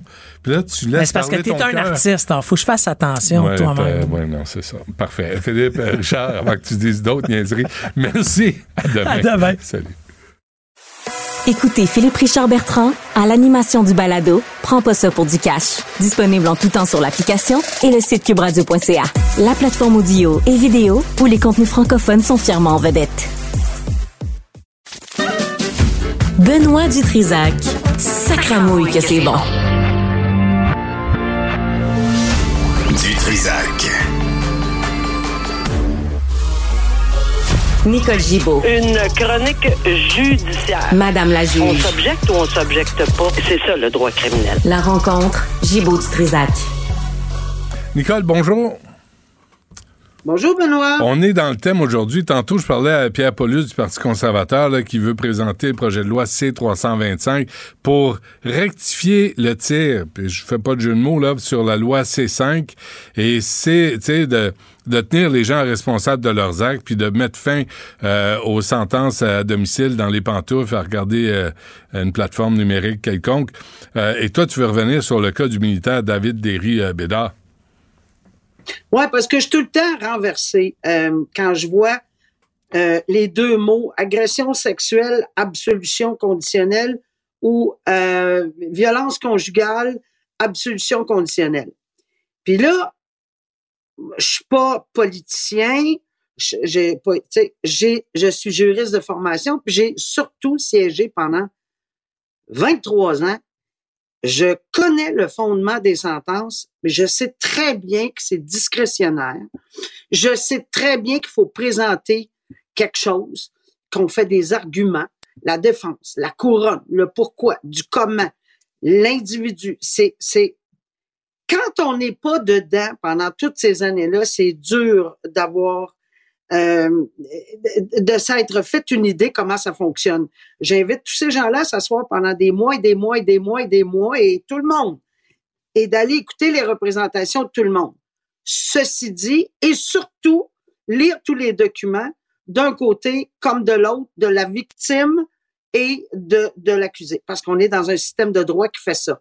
Fait si on n'aime pas ça, on peut aller rester ailleurs. Ouais. Mais dans notre système de droit, c'est comme ça. Mais ça, ça me dérange. Une absolution conditionnelle en matière de violence conjugale, c'est pas parce qu'il n'a pas balancé ce qu'il devait balancer le ou la juge. C'est pas parce qu'il a pas pris un- une chose par rapport à une autre chose, puis que bon, c'est parce qu'il a il ou elle a décidé d'appliquer les principes qui sont là de cette façon-là. Est-ce que je suis d'accord? Non, parce que j'aurais eu le même dossier possiblement, ou même certains collègues que je nommerai pas parce qu'ils siègent encore, et, et sont pas d'accord non plus. Alors, ça dépend vraiment, surtout là, de comment on balance euh, ce qui est dans le, le, panier de l'accusé, puis dans le panier, évidemment, de la société. Parce que oui, il y a la victime. Il y a personne qui m'en doute qu'il y a une victime. Hmm. Mais quand on veut balancer euh, pour une sentence, ce qu'on ce qu'on doit balancer, c'est en fonction de l'accusé et de la société. Qu'est-ce qu'on veut donner comme sentence pour être pas satisfaire, parce qu'il n'y a personne qui est satisfait là-dedans, mais pour essayer d'être équilibré? Puis c'est très, très rare qu'une absolution conditionnelle, et d'ailleurs, c'est comme ça que le juge a commencé, euh, qu'on donne une absolution conditionnelle euh, lorsqu'il y a de la violence conjugale. Puis là, on parle par étranglement. Là, un instant, là. Là, il y a des gestes extrêmement violents. Je dis pas que la violence... Il y a, il y des... Comment est-ce qu'on appelle ça? Il y a des barèmes de violence, sans minimiser rien. Ah ouais. Tu sais, tu pousses quelqu'un, c'est bien plate, surtout que tu peux tomber sur quelque chose. Mais ce que je veux dire, Ouais. c'est que tu donnes une tape, c'est un voie de fait. Il y a une gradation, Mais là. tu étrangles. Ouais. Ben oui, c'est ça. Tu étrangles quelqu'un, on n'est pas dans le même créneau. C'est un militaire en plus. Ouais. Dans les circonstances, moi, c'est ça aurait fait l'inverse. Parce que, dans ma tête, là, puis je, je, je suis pas meilleur que les autres, là, c'est pas ça que je dis, là. Mais je suis contente de voir qu'à un moment donné, loin de là, meilleur que les autres, là, mais dans la vie, on, on, on sait maintenant que la cour d'appel, on sait que ça s'est déjà, euh, on est déjà allé à la cour d'appel pour d'autres absolutions conditionnelles, euh, et je pense qu'il est temps. Est-ce qu'un projet de loi va enlever, j'ai beaucoup de respect pour les politiciens, mais le projet de loi, si on, met un minimum à tout le monde, la même affaire, tout le temps, moi j'ai vécu dans ça. J'ai vécu dans le milieu où on avait des sentences minimales à tout le monde, même affaire. On les a enlevées, Dieu merci, parce que la Cour suprême les a déclarées une après l'autre inconstitutionnelles dans bien des dossiers. Mais euh, pour les politiciens, tout le monde est sur le même plancher. Puis euh, bon, c'est Ben, ça, c'est ça. En même temps, Nicole, la, la victime là, qui n'est pas identifiée dans cette histoire-là, elle, elle est traumatisée. Euh, on ne sait pas si elle a perdu Ben oui. sa job. On pense pas Voilà. qu'elle soit retournée. Puis lui, en plus, il retourne aux Forces armées canadiennes avec une absolution conditionnelle pour pouvoir porter une arme à feu sur lui. Tu dis, hey, quelle brillante idée. Je ne comprends pas cette décision. Je, je veux bien, en toute humilité, j'ai entendu beaucoup, j'ai entendu des experts, avocats, de la défense évidemment, qui ont dit, ah non, il y a une bonne analyse. Ben, c'est sûr qu'il y a une bonne analyse. Moi, je vais prendre euh, n'importe quel jugement en matière de sentence, tous les principes, les articles du Code criminel sont tous là. Mais quand on arrive aux conclusions, Mm. il y en a qui s'en vont à gauche, puis il y en a d'autres qui s'en vont à droite, puis il y en a d'autres qui sont dans le centre. Euh, une absolution conditionnelle pour ce genre de dossier-là, pour un militaire à qui on veut dire, on, on veut pas perdre. Puis tu as raison, parce que ça a l'air que oui, il aurait pris en considération les séquelles de la victime. Mais c'est parce que le message, moi, c'est c'est ce bout-là que je, que, dont je veux parler. Moi, le message qu'on transmet, Mm. quand on fait juste répéter, puis là, j'ai- c'est c'est épouvantable ce que je vais dire là, c'est qu'on répète les principes du code criminel, on les applique à la situation de l'accusé, on dit c'est tel genre de personne, on met un à côté de l'autre, on dit ben il est dans l'intérêt de la société et il est aussi et un public bien informé en droit. Non, je regrette là, on n'est plus là à mon humble mais très humble avis, puis peut-être la cour d'appel le cassera pas non plus. Puis je lirai la décision, puis je vais encore avoir une opinion parce que je suis capable de la donner maintenant, alors que je n'étais pas capable de la donner avant. Mais je suis pas en faveur d'une absolution conditionnelle. C'est clair, net et précis pour un, un- un dossier de, ma- de violence conjugale par étranglement dans Ouais. ces circonstances-là. Ouais. J'ai hâte de voir qu'est-ce qu'on va décider. Mais pour avoir balancé, le juge, il a tout fait ses devoirs, il a pris de la code, il a tout... euh, En tout cas, moi, j'ai de la misère à le suivre. Euh, J'ai- hâte de voir. Et cette histoire, Nicole aussi, euh, le jeune éducateur en service de garde qui s'est pointé dans une école primaire de Terrebonne. Ouais, ben ça, c'est, c'est à la fois euh, troublant, dérangeant, triste euh, pour toutes les raisons.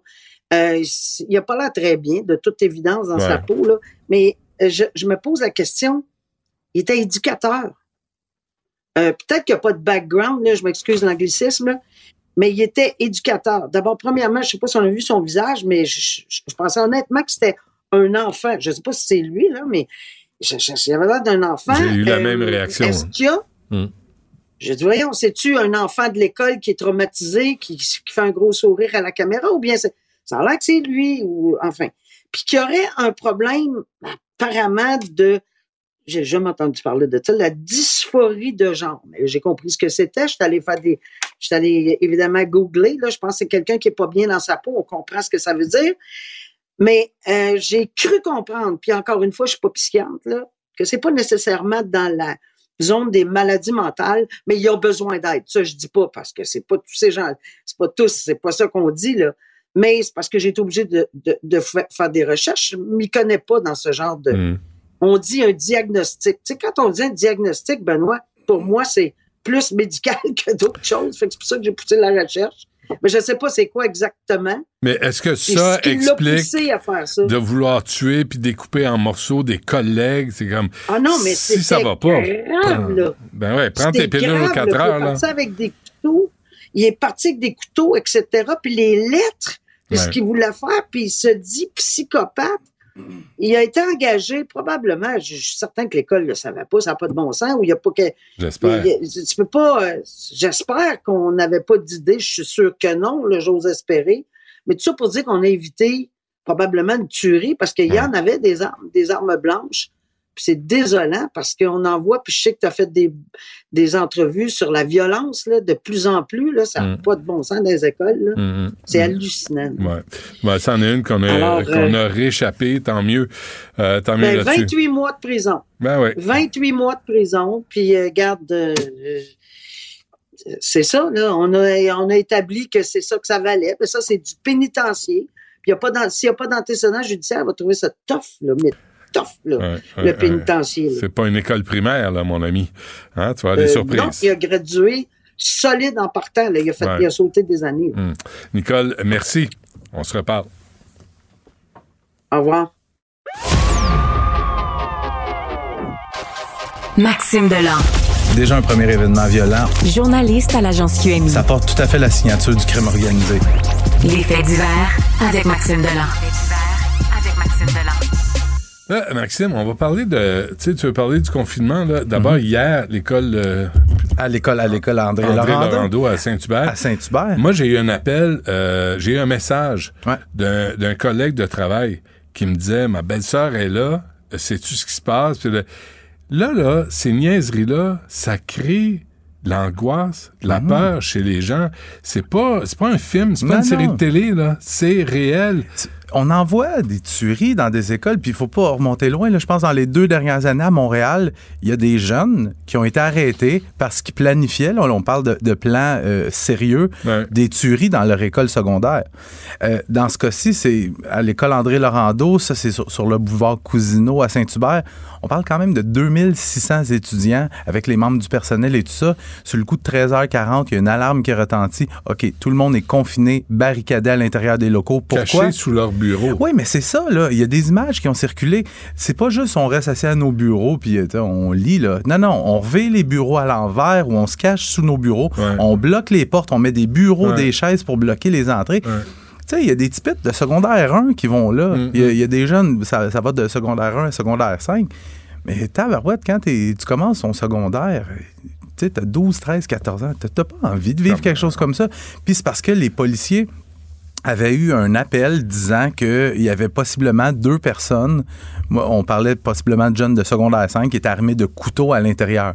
Puis moi, tu sais, ce- genre d'événement-là, je couvre ça quand même assez souvent. Je, me rends sur place, et- puis j'évalue un peu la présence policière, puis voir comment ils sont, qu'ils sont stressés par la situation. Puis hier, ils prenaient vraiment ça au sérieux. Là. Il y avait beaucoup, beaucoup de policiers. Le groupe tactique d'intervention, tu sais, les policiers habillés là, en joueurs de hockey, là, lourdement armés, étaient à l'intérieur. On a fait étage par étage pour vérifier chaque local, chaque étage de, de l'établissement. Il y avait des policiers avec leur arme de service sortie. Tu sais.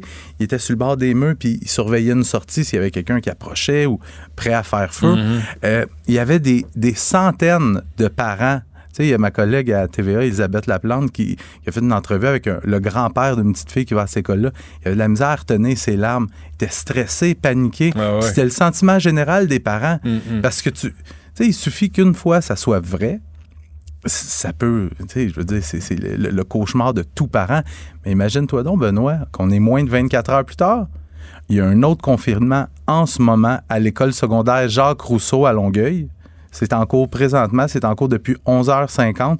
C'est essentiellement un copier-coller de ce qu'on a vu hier. Donc, les policiers qui ont reçu une information voulant que des individus représentant potentiellement une menace se trouvent aux abords ou à l'intérieur de l'école. Fait que c'est la même chose qu'hier. Tous les élèves, tout le personnel est confiné à l'intérieur de leurs locaux respectifs. Les policiers qui font des recherches. Est-ce qu'on sait qui a fait l'appel hier? Dans le cas de, de- d'hier, euh, ce que la police dit, c'est qu'il y a une enquête en cours pour tenter de trouver l'auteur de cet appel-là, parce que au final, on a dit que c'était un canular, que c'était Ouais. une mauvaise blague. Euh, mais, Mais là, il faut qu'il y ait des conséquences. Là. ben, par expérience, par expérience, dans ce genre de situation-là, les policiers sont assez bons pour les retrouver. Sauf que la plupart du temps, c'est des adolescents. Ben oui. Et dans ce cas-ci, s'il est attrapé, on parle d'une accusation de méfait. Oh, le méchant. Fait que, tu sais, méfait en chambre de la jeunesse, Ben oui. Travaux communautaires. Hein? c'est ça. Ça. Fait que là, présentement, euh, on demande aussi aux parents, euh, pour ce qui est de l'école Jacques Rousseau, de ne pas se présenter euh, sur les lieux de Ben, l'école. c'est dur, tu sais. Je comprends, Tu sais je comprends. pas ce qui se passe. Tes, enfants, ton enfant est à l'école. C'est sûr que les parents vont se, vont se déplacer. Mais puis on a vu plein, là, tu sais, les- l'année scolaire, ça fait quoi, sept semaines à peu Ben près que c'est commencé? Ben On avait eu déjà plusieurs, notamment à Terrebonne, sur la Mhm. rive nord de Montréal. C'est pas, c'est pas des, des jokes à faire. Ouais. Euh, violence armée, finalement, moins pire que prévu. Je plaide coupable. Oui. Je plaide. Regarde, au printemps dernier, j'étais l'un de ceux qui voyait le printemps arriver, qui me disait Aïe, aïe, je vais avoir de la job cet été. Euh, tous les éléments étaient réunis pour avoir un été chaud. On parle des, des gangs de rue, les clics, euh, la, la tension semblait être à, leur, à son sommet. Euh, il y avait des tensions au sein des Hells Angels. Il y avait la tentative de meurtre sur le co-chef de la mafia montréalaise, Leonardo Rizzuto.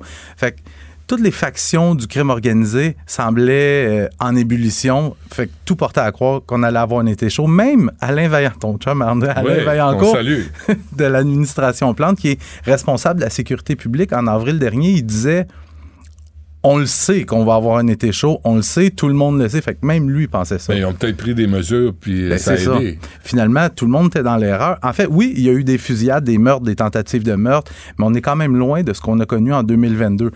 Je vais faire un- Ah des ouais? petits chiffres rapides. là. Entre le 1er juin et le 30 septembre, donc pendant quatre mois, on a recensé 52 événements de violence armée. On parle de 5 meurtres, 13 tentatives de meurtre et 35 événements de décharge d'armes à feu sans que personne ne soit blessé.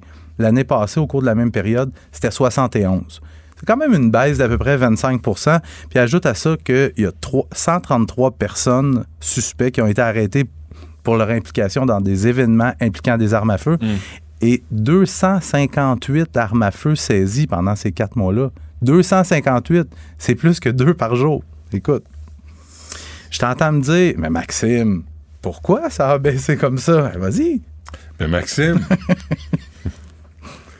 La lutte à la violence armée, c'est devenu une priorité au SPVM. Qui dit priorité dit plus de budget. Plus de budget, tu plus de policiers sur le terrain, plus d'escouades, plus d'enquêtes, plus de renseignements sur qui parle à qui, qui vend quoi à qui, plus de filature, plus de pression sur les groupes criminels, plus de saisies d'armes à feu, plus d'arrestations. mais hier, Paul, euh, Paul Laurier me disait, un ancien de la Sûreté du Québec, qu'ils ont démantelé toutes les escouades antiterroristes. Mhm. Sais, à la SQ, puis à Montréal. Fait que là, ils se retrouvent avec des ressources, puis peut-être de l'argent, Mhm. mais euh, tu, t'occupes des deux en même temps. Ben oui, puis tu sais, c'est ça que j'allais dire. Il faut pas crier victoire trop vite parce que, premièrement, ça prend pas grand-chose pour mettre le feu en ville. tu sais, un, Ouais, gars de gang de rue qui se fait tuer, puis euh, ça, Ça sur... C'est ça. Ouais. Sauf que je te rappelle, je pense en 2008, je me souviens d'avoir couvert une conférence de presse du SPVM dans leur quartier général où ils disaient que non, non, là, les gangs de rue, ça devient notre priorité. tu comprends ça? En 2008? C'est Fait- réglé d'abord. fait que, des fois, tu t'investis beaucoup d'argent, des ressources à un endroit, puis c'est quelque chose. Comme là, présentement, là, le gros fléau à Montréal, tu veux je te dise, c'est quoi? Mm. Les vols de véhicules. Mm. Il Il y en a- euh, juste la nuit dernière, je parlais à un policier tantôt qui me disait on a eu plus d'une trentaine au Ah cours de la oui? jo- seule journée d'hier. Ils sont productifs? Oui, Ils oui. devraient les mettre sur les chantiers à la place. Hein? Ouais, mais c'est parce que quand ils les arrêtent, Ouais. c'est tous des kids de 15-16 ans. Ah oui. Euh, Qu'est-ce qu'est-ce que tu fais? Tu les envoies devant la chambre de la jeunesse, ils se retrouvent euh, quoi, un peu plus tard dans la rue, puis ils recommencent. C'est ça qu'ils font les Puis ils maintenant. apprennent la technologie des voitures aussi. C'est Oui. pratique. tu sais. Ils apprennent à conduire. Au lieu d'aller à l'école, tu sais, ils vont faire des. des- Ben, regarde, s'ils allaient à l'école, ils seraient confinés dans leurs locaux. Exactement. Euh, Maxime, merci. Salut.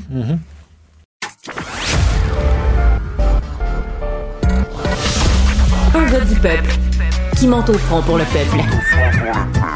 Le Robin des Bois des temps modernes. Du Trisac. La rencontre du rocher du Trisac. Dans ce cas-ci, est-ce que c'est criminel? Pantoute. Une dualité qui rassemble les idées. Mais non, tu peux pas dire ça. On rembobine cette affaire-là. Non, non, non, non. Prends soin de toi, là. Oui, Hein, tu me protèges. Je le sais. Compte toi-même. La rencontre du rocher du Trisac. Écoute, Benoît, quand Ouais. je parle. Ça, Sophie, tu souhaites que la porte se ferme du studio, puis c'est fait.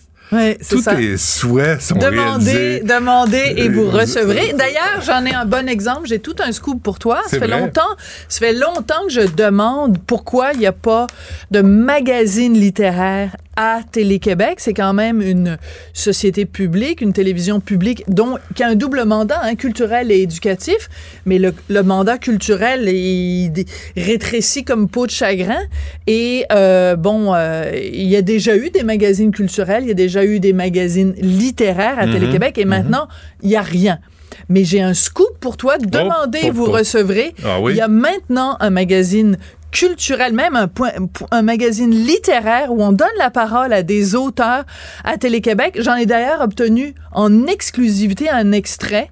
Et l'invité, c'est Biz. Biz, c'est un écrivain absolument extraordinaire. Mhm. Ben, voici ce qu'on ce qu'on a entendu Biz raconter à propos de son œuvre littéraire. Quand même, on, on rejoint, on joue dans les hautes sphères ici. C'est fort. Vas-y. Mon dernier roman, à l'horizon des événements, c'est une autofiction qui raconte la genèse de ma relation avec ma blonde, dans laquelle j'ai incorporé plusieurs scènes de sexualité qui m'étaient arrivées pour vrai, sauf une. Une fellation divine dans un sauna finlandais, bain de vapeur. Et quand on est allé dans un spa plusieurs mois plus tard, ma blonde m'a dit, OK, mon écrivain, on va faire rencontrer la réalité et la fiction et j'ai eu droit à une pipe de feu. J'avais l'impression d'être dans mon propre livre. J'ai su par la suite que Santé C'est le fun. C'est une émission littéraire à Télé-Québec, payée avec nos impôts. Enfin!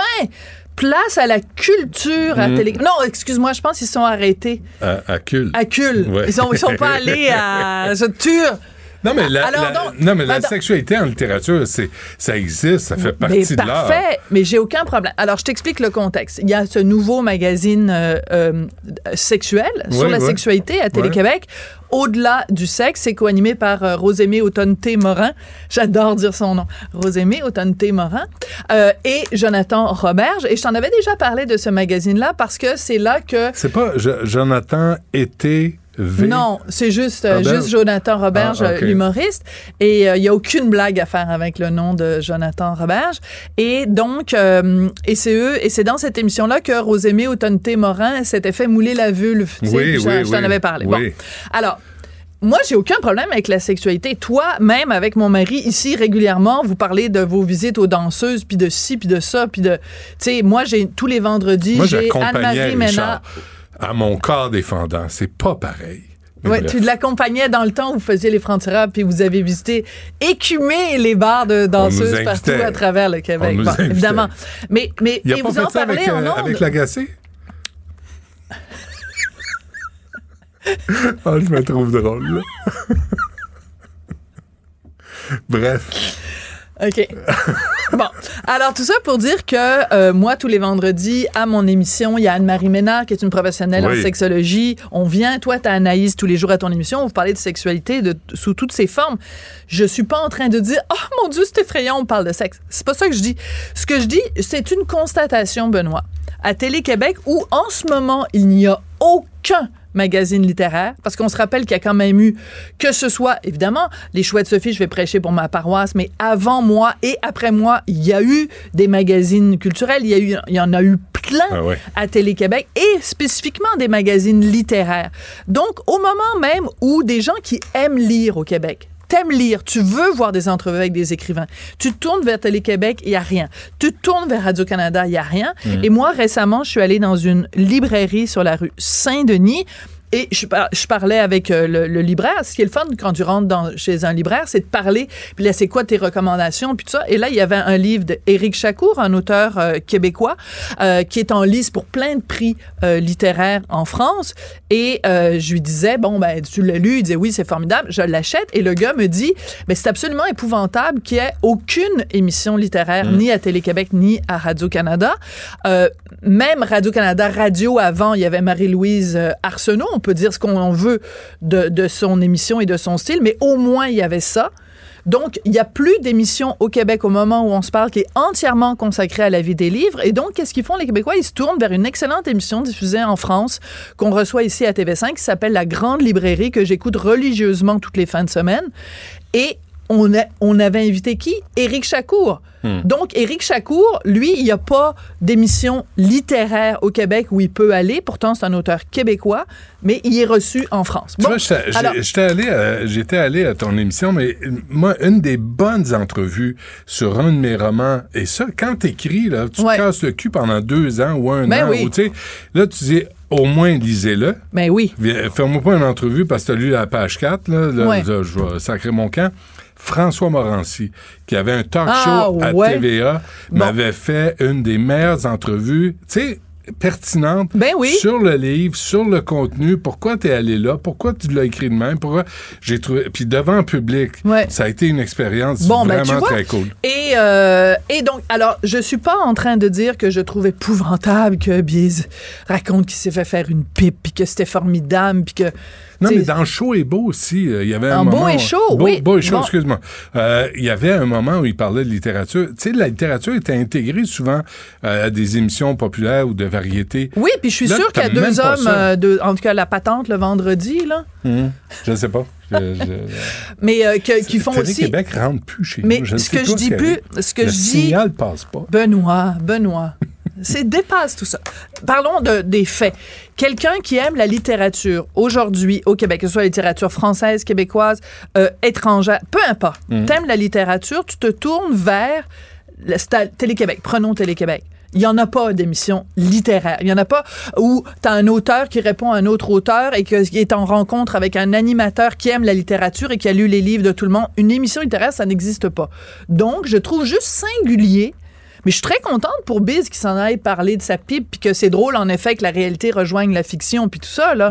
Je suis très heureux qu'il ait pu se vider les, euh, les, les, Ouais, testicules. là. Ah, je pas- suis ravie. de- Non, mais c'est parce qu'il dit c'est une portes du pipe. cuir, là. Non, non, mais c'est parce que tu- hein, il tu- parle d'une pipe. Qu'est-ce qu'il dit? Une pipe royale, une pipe euh, Ah, fabuleuse, une pipe divine. Divine. Mais je dis juste, c'est quand même singulier qu'aujourd'hui, si tu syntonises Télé-Québec et que tu veux entendre un auteur, c'est pas vers une émission culturelle que tu te tournes, mais une émission de cul. Et c'est très bien qu'il y ait une émission de cul, et je trouve ça formidable, et j'applaudis une émission où on démystifie la sexualité. Mais s'il vous plaît, Télé-Québec, pouvez-vous, à un moment donné, comme bientôt, nous offrir... Parce que, tu sais ce que me disait le, le libraire, je veux juste, c'est important Ouais. de le dire. Le libraire me disait, Madame Durocher, pendant la pandémie, plein de gens, parce qu'on avait strictement rien d'autre à faire, à part faire du pain avec la, la méthode Ricardo, lire. Donc, les Québécois se sont remis en masse à lire. Et cet engouement pour la littérature ne s'est pas démenti depuis la pandémie. Donc, Mm. le libraire me disait, il y a vraiment beaucoup, beaucoup, beaucoup de gens qui lisent plus qu'avant. Donc, ces gens-là sont des orphelins Mm. euh, cathodiques. Il n'y a plus personne qui dit ces mots-là, hein? Non. cathodique. Non. Là, je suis c'est- datée. là, Là, là, là. Je pense que même les On jeunes en régie, là, ils sont là, cathodiques. Tristan, rembobine un peu, là, puis Ah, arrête l'entrevue. hein. Merci, Sophie. On Ça se fait reparle plaisir. demain. Au revoir. Du Trisac. L'écouter sur le web vous demande peut-être de changer vos habitudes. On le comprend. Mais son émission en vaut l'effort. On a avec nous le commissaire de la Ligue de hockey junior majeur du Québec, Mario Cecchini. Mario, bonjour. Bonjour, Benoît. Bonjour, alors on, est, on, se connaît, tu as été mon employeur, à chaque fois je suis obligé de le dire. Là, donc, Ah oui. alors, alors, on va pas se vous voyer, même si euh, j'ai beaucoup de respect pour M. Tchekeni. B- Bon, euh, là, euh, il y a euh, d'abord cette histoire-là. Les deux anciens joueurs des Tig- Tigres de Victoriaville ont plaidé coupables, accusés d'agression sexuelle sur une adolescente de 17 ans, Nicolas Degg, Massimo Siciliano. Euh, ça, ça c'est ce genre de comportement-là dans la Ligue, la Ligue de hockey junior majeur du Québec, Mario. Où est-ce que vous en êtes, là? Ben, où on en est, je, je écoute, Benoît, c'est vraiment des cas, euh, je sais pas quel mot prendre, je, je, je pense au mot malheureux, là, mais c'est pas assez fort. Hmm. C'est euh, un comportement euh, euh, incroyable, c'est un comportement qui est banni. La Ligue, d'ailleurs, à l'époque, pour le bien des auditeurs, on avait banni les joueurs immédiatement, suspendus indéfiniment. C'est c'est carrément inacceptable, mais c'est inacceptable dans la société aussi. Donc, malheureusement, quelquefois, sur un échantillon de 450 joueurs, euh, on est un reflet de la société aussi. Ouais. Alors, il y a des éléments qui vont se passer. Maintenant, les gens savent comment on réagit. Euh, puis quand on est saisi de ces événements-là, moi je l'ai pas vécu encore des drames malheureux euh, comme ça, Euh, mais la réaction de la ligue m'apparaissait très très appropriée à ce moment-là aussi. Alors où on en est, ben on a travaillé avec énormément de formations, puis avec toute l'année passée ce qui s'est passé aussi, puis tout ce qui est euh, ce qui a refait surface. Les initiations et tout ça. Euh, la- juste là-dessus, Mario, là, juste euh, sur cet événement-là, euh, tu n'as pas rencontré encore les dirigeants Tigres de Victoriaville? Je les ai vus dimanche, absolument. Ah, as vus. Euh, ça a été quoi le contenu de, cette conversation? Parce que il y a eu, ils ont eu une vidéo qui a été filmée. C'est pour ça qu'ils ont plaidé coupables, les deux gars. Euh, Puis moi, ce que je comprends, c'est qu'il y a d'autres joueurs qui l'ont vu et peut-être même l'entraîneur. Alors, qu'est-ce qui est vrai là-dedans? Alors, ben écoute, euh, moi, Benoît, j'étais pas là. Alors, euh, ça, je vais être très prudent. Mais ce qui a été dit dimanche avec les euh, joueurs, il y a des choses qui ont été rapportées euh, qui sont pas nécessairement exactes. Euh, la police, c'est important de le mentionner, a salué là, la collaboration de l'équipe à ce moment-là, dès que ça s'est passé, dès que c'est arrivé. Moi, dans les, j'ai pas lu de rapport en tant que tel, mais toutes les conversations que j'ai eues, j'ai posé des questions sur la réaction des policiers à ce moment-là. Euh, puis on a, on a reçu là, moi, ce qu'on m'a dit de, de ce secteur-là, c'est qu'on a eu des bonnes notes euh, en termes de collaboration immédiate, en termes de réaction immédiate aussi.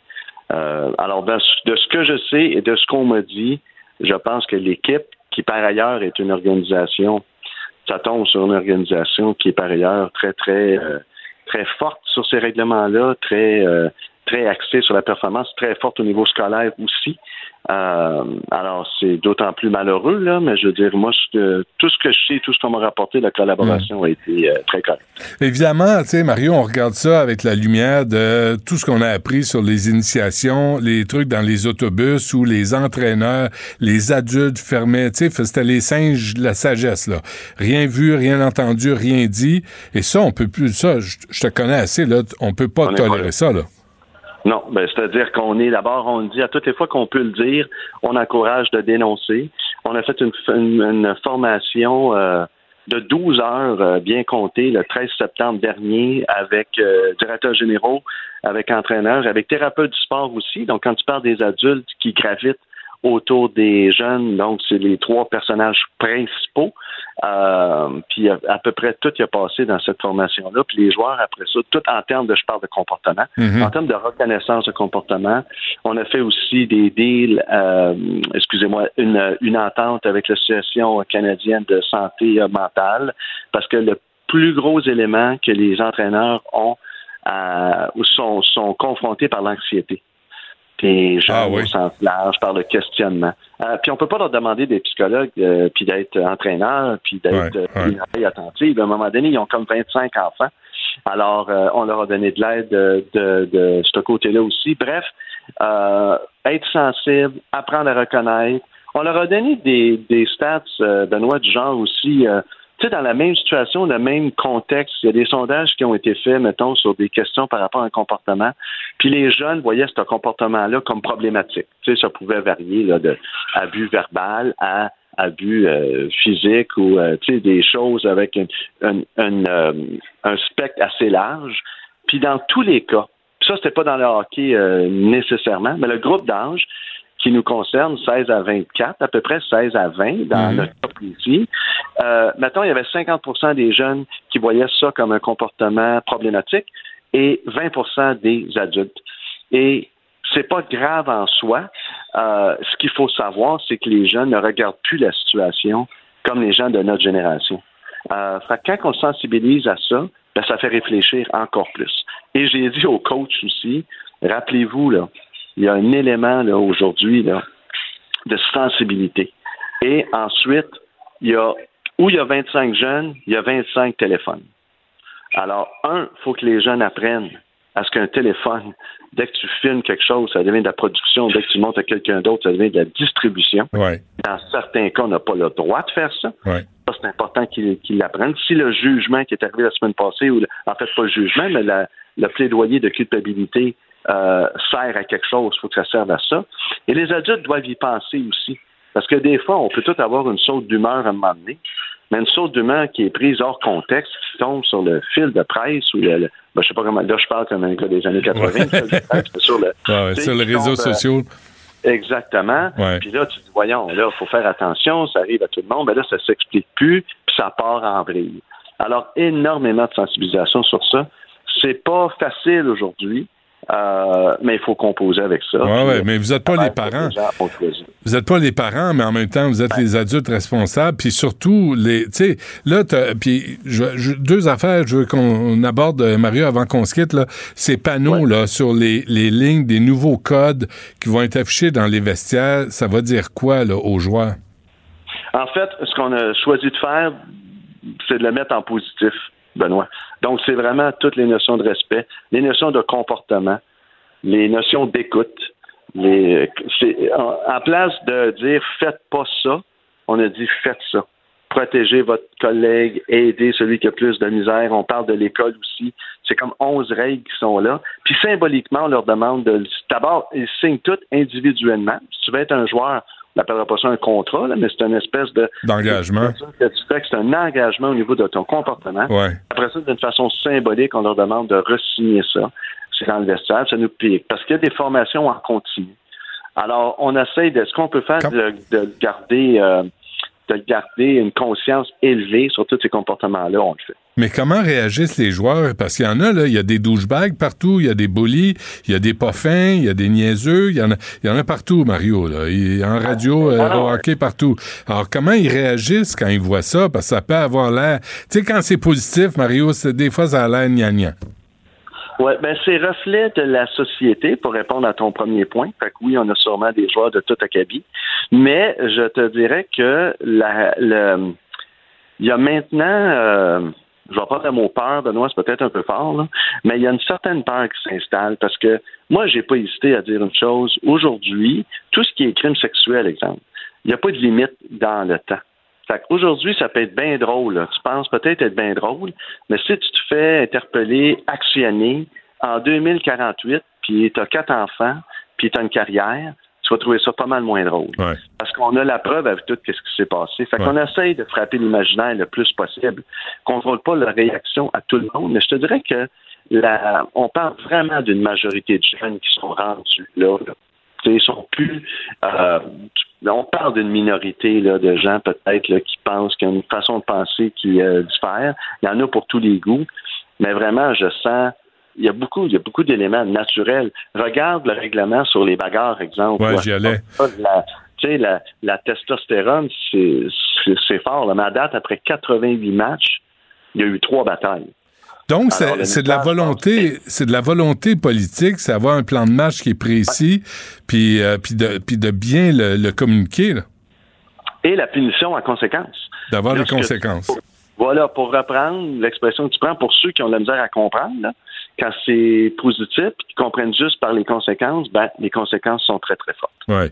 L'affaire de la politique, nouvelle politique des bagarres, moi j'ai toujours vu ça, euh, Mario. Tu sais, les jeunes de 16 ans avec des hommes de 20 ans, je me dis, on, euh, longtemps on a toléré ça, mais euh, tes, collègues de l'Ouest et de l'Ontario, ils, ils vont dire quoi quand ils vont vous voir arriver, vous autres, les momounes du Québec qui veulent pas se battre? Ben, peut-être qu'ils vont nous trouver moins momoun quand on va repartir avec une cinquième coupe euh, mémoriale euh, en ligne, puis être encore l'équipe qui va être championne, comme les. Je rappelle à tout le monde que les remparts de Québec qui ont gagné l'année passée à Kamloops, eux autres avaient devancé notre ligue. Ça faisait deux ans qu'ils se battaient pas. Ça faisait deux ans que dans cette équipe-là, il n'y avait pas eu de bagarre. Ouais. Euh, puis je te jure qu'à Seattle, j'étais au centre de la, de la glace pour faire la, la mise au jeu protocolaire. Hmm. C'était des mastodontes. Et ils n'ont pas touché à la rondelle du match. Alors, Ah oui. tu sais, je pense que le hockey évolue dans ce sens-là aussi. Il va y avoir des changements de garde un peu partout. Je pense qu'il y a des éléments positifs qui s'en viennent de ce côté-là. Bon, c'est des bonnes nouvelles. euh, puis, euh, puis je- la- ton arrivée, est-ce que ton arrivée euh, est comme l'allumage de ces changements-là? là? Est-ce qu'il était temps? que- Est-ce que ton arrivée a motivé tout le monde à s'asseoir puis dire on va évoluer nous autres ici? Écoute, tu me poses une question. Je pense qu'il y a eu beaucoup de timing, mais ils ont, euh, quand moi j'ai discuté avec la Ligue, ils savaient euh, ce que je pensais. Alors, donc, s'ils ont décidé de, de m'appeler puis de travailler ensemble puis qu'on fasse un deal en- ensemble, ils savaient Ouais. ce qu'ils achetaient. Comme, comme on dit, je pense que le timing était là. OK. Euh, puis moi, ben, je veux dire, moi, je m'inscris là, là, là-dedans facilement. Alors, peut-être que ça l'a, peut-être que ça l'a encouragé d'autres. Ceux qui étaient des fois étaient moins euh, vocales sur ça, pour mille raisons. Euh, peut-être ça les a motivés, oui. Très bien. Mario Cigani, merci d'avoir pris le temps de nous parler. Bonne chance. Merci, Benoît. Toujours un plaisir. Salut. Il s'enflamme, il s'insurge, il parle avec émotion. Benoît Dutrisac, aussi divertissant qu'édifiant. Sexe audio avec Anaïs Gertin-Lacroix. Anaïs, bonjour. Allô, Benoît. Alors, c'est quoi cette convention de, sur l'industrie érotico-coco? Eh, mais voyons donc, Érodico Coco, c'est donc bien rabaissé. Ça C'est rabaisseur. Tu commences ça de même pour de vrai? Oui, madame. Hey, En moi, bas de la ceinture. toi, tu me lances ça de même. T'as aucun, aucun sens, Benoît. Donc, Eurofame, pour ceux que ça intéresse, parce que visiblement, toi, tu es au-dessus de ça, c'est la convention la plus importante de l'industrie euh, érotique au monde. OK? Donc, c'est là-bas vraiment qu'on est capable de voir quelles sont les nouveautés ou quelles seront les tendances, parce que la nouveauté, on s'entend qu'à Mané, euh, c'est difficile réinventer à 100 euh, le, le vibrateur, mais quand même, à chaque année, il y a euh, les tendances et c'est le retour cette année, euh, Benoît, notamment du euh, vibrateur en verre. Donc, dans les dernières années, on a beaucoup mis le silicone de l'avant. C'est ce que ce qu'on retrouvait, je te dirais, pas mal partout. Alors que là, il y a notamment Satisfyer, qui est une des plus grosses compagnies, je te dirais justement, de vibrateurs, qui a ramené le, le, le vibrateur en verre, disant d'abord que c'est un des vibrateurs les plus hygiéniques parce que ça se met dans la vaisselle. Deuxièmement, ils disent que c'est fantastique pour je savais que t'allais, je, je, j'y allais, hein, je me disais, il va, il va casser, là. C'est pas ça, Mais- Anaïs, c'est que tu dis, parce que ça se met dans, là, j'attendais, où est-ce que ça se met? Là, dans le lave-vaisselle. Je OK, c'est correct. Mais je venais de parler d'hygiène. Ouais, ouais, c'est parfait, j'ai compris. C'est juste, j'attendais autre chose comme, comme endroit. où- t'attendais à mieux, hein. Ouais, ben. Mais, le Excuse-moi. lave-vaisselle qui est un. Ouais, ouais, c'est pas de important. problème, c'est un endroit. La vaisselle, il va de même, là, quand tu le pars. Mais- Mais non, parce que, Quoi? Benoît, quand c'est en vitre, ça n'a pas besoin d'être rechargé. Tu comprends? Ça Oui. ne vibre pas. Donc, on peut justement le mettre dans l'eau et ce, sans problème. Et on peut jouer aussi avec la température. Donc, on peut soit le réchauffer ou le refroidir comparativement à un, un vibrateur avec des, des batteries. Exemple, mettre ça dans le congélateur. Pas certaine que ça va vibrer fort, OK? Dans le congélateur? Ensuite, ben, il y a des gens qui aiment ça lorsque c'est assez froid. Donc, je, je conseille pas dans le congélateur, mais certains vont refroidir leur jouet sexuel, au même titre qu'il y en a qui aiment lorsque c'est un peu plus chaud. Euh, sinon, ce sont des jouets sexuels, Benoît, qui sont plus lourds. Donc, on dit que pour les femmes, entre autres, là, euh, tout ce qui est plancher pelvien, c'est vraiment une belle façon de se de se redresser ça et de garder ça le plus ferme possible. Oui. Et euh, ça irrite moins aussi, donc pour les femmes qui ont des, une sécheresse vaginale comparativement à du silicone, et là c'est ce que certains experts disent, euh, lorsqu'on utilise des vibrateurs en verre, c'est plus facile, ça s'insère plus euh, facilement. Donc en gros, dans les dans ce qu'on voit revenir cette année, on a les vibrateurs en verre. Sinon, moi, gros coup de cœur, OK, c'est la marque japonaise Hiroa, OK, Benoît, puis eux font des jouets sexuels qui sont, euh, c'est des œuvres d'art, ok, littéralement. Et il y a entre autres, c'est une petite, c'est rond, c'est une petite balle ronde euh, qui illumine avec des dessins dessus. Et ça, c'est une balle que tu peux mettre, exemple, dans le bain. Donc là, tu peux en avoir plusieurs dans le bain, à la place d'avoir des bougies. Mais ces boules-là sont également euh, peuvent se transformer en vibrateurs. Donc eux ont vraiment mis de l'avant l'art et le jouet sexuel, se disant, faut pas être gêné de laisser ça euh, sur la table de chevet. Exemple, même que des gens vont jamais se rendre compte que c'est un jouet sexuel parce que ces balles-là, je pourrais même les mettre dans le bain pour Albert, tu comprends, là, parce que le but à la base, c'est d'illuminer, de remplacer les bougies, mais certaines personnes sont au courant qu'il y a une autre, une autre utilité. Ah ouais. La comprends. adulte. Ouais. je te dirais. Et il y a aussi des jouets sexuels euh, jetables, OK? Et ça, ce sont des petites fleurs, Benoît, qui sont faits à 98% d'eau. Et tu, une fois que tu l'as utilisé, parce que tu peux soit la réchauffer, soit la mettre euh, au froid, tu peux l'utiliser dans le bain. Évidemment, ça ne vibre pas. Donc, c'est vraiment, il y a des textures avec les pétales de fleurs qui font en sorte que si tu te masturbes, ça amène une sensation différente. Et c'est one shot deal en bon québécois. Une fois que c'est utilisé, tu ne peux plus la réutiliser parce que l'eau est sortie du jouet et tu le jettes. Donc, c'est Mm. rendu qu'on est, on peut avoir comme ça des jouets sexuels. Pas très-. Moi, je trouve que c'est pas, Pas très écologique, Ben, pas très- par exemple. C'est dégradable, c'est biodégradable en plus. Ah, biodégradable. C'est fait de 98 My d'eau. God. Ben oui, c'est fait là. 98 d'eau. Ben puis oui. ensuite, la, la, la, la pellicule qui est autour, autour est une, une pellicule qui va euh, se, se, se, défaire d'elle-même. Parfait. Ben, je, je te dis, ce n'est que du positif. Ben oui. Sinon, les... mais non, mais il y a des petits cadeaux comme ça, moi j'aime ça. Euh, sinon, les condoms, OK? On a tous déjà entendu quelqu'un dire Ah, moi, les condoms, c'est trop grand, c'est trop petit. Il y a toutes les histoires inimaginables, là, Mm. des fois, même pour ne pas euh, qu'une personne euh, tierce ne mettra pas de préservatif. Donc là, il y a la compagnie MyOne, Benoît, qui, eux, offre des condoms, des préservatifs. Il y a 10 longueurs différentes et 52 tailles. Ce qui veut dire que si tu trouves pas ta taille, on a un sérieux problème. Donc ça, c'est D'un une. côté, d'un côté comme de l'autre, hein? Et de l'autre, exact. On appelle ça un coït interrompu. Là, rendu là, là. Va-t'en chez vous à, manger de même. là. Donc, My One. Et je termine avec un jeu stimulant. C'est Iron Love, Benoît. Puis ça, c'est une compagnie montréalaise qui rayonne vraiment à l'étranger. Puis cette compagnie-là offre des gels, euh, des lubrifiants, comme plusieurs autres compagnies le font, mais ils mettent vraiment le haut de gamme de l'avant, notamment dans euh, ce qu'on appelle le packaging. OK? Puis, il y en a, là, ça ressemble vraiment à une crème, exemple, pour le visage. Donc, on est vraiment à, à, à l'opposé des fameux euh, gels lubrifiants. Il y en a qu'on voit en pharmacie, là, un gros tube rose avec des gouttes d'eau puis des ananas. Tu sais, ça passe pas inaperçu.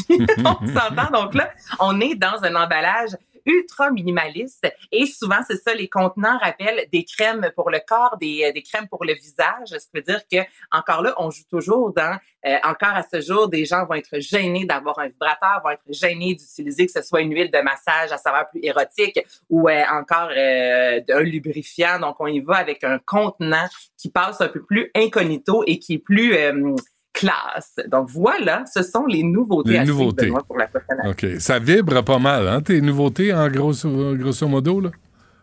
Ben là, les condoms, ça vibre pas tant. Le gel stimulant, ça vibre pas tant. Deux sur quatre. Deux, Deux sur quatre. quatre, OK. Euh, on a, est-ce qu'on a le temps pour euh, la, la photo euh, d'intelligence artificielle?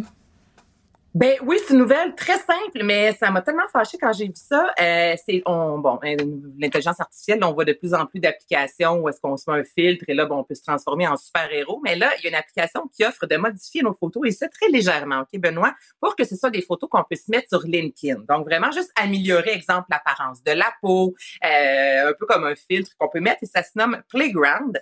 Toutefois, cette euh, intelligence artificielle-là, ce qui a été euh, dénoté, puis ce week-end, il y a plusieurs gens qui ont fait le test et qui l'ont mis sur les médias sociaux, ça va te, euh, la peau sera pâlie.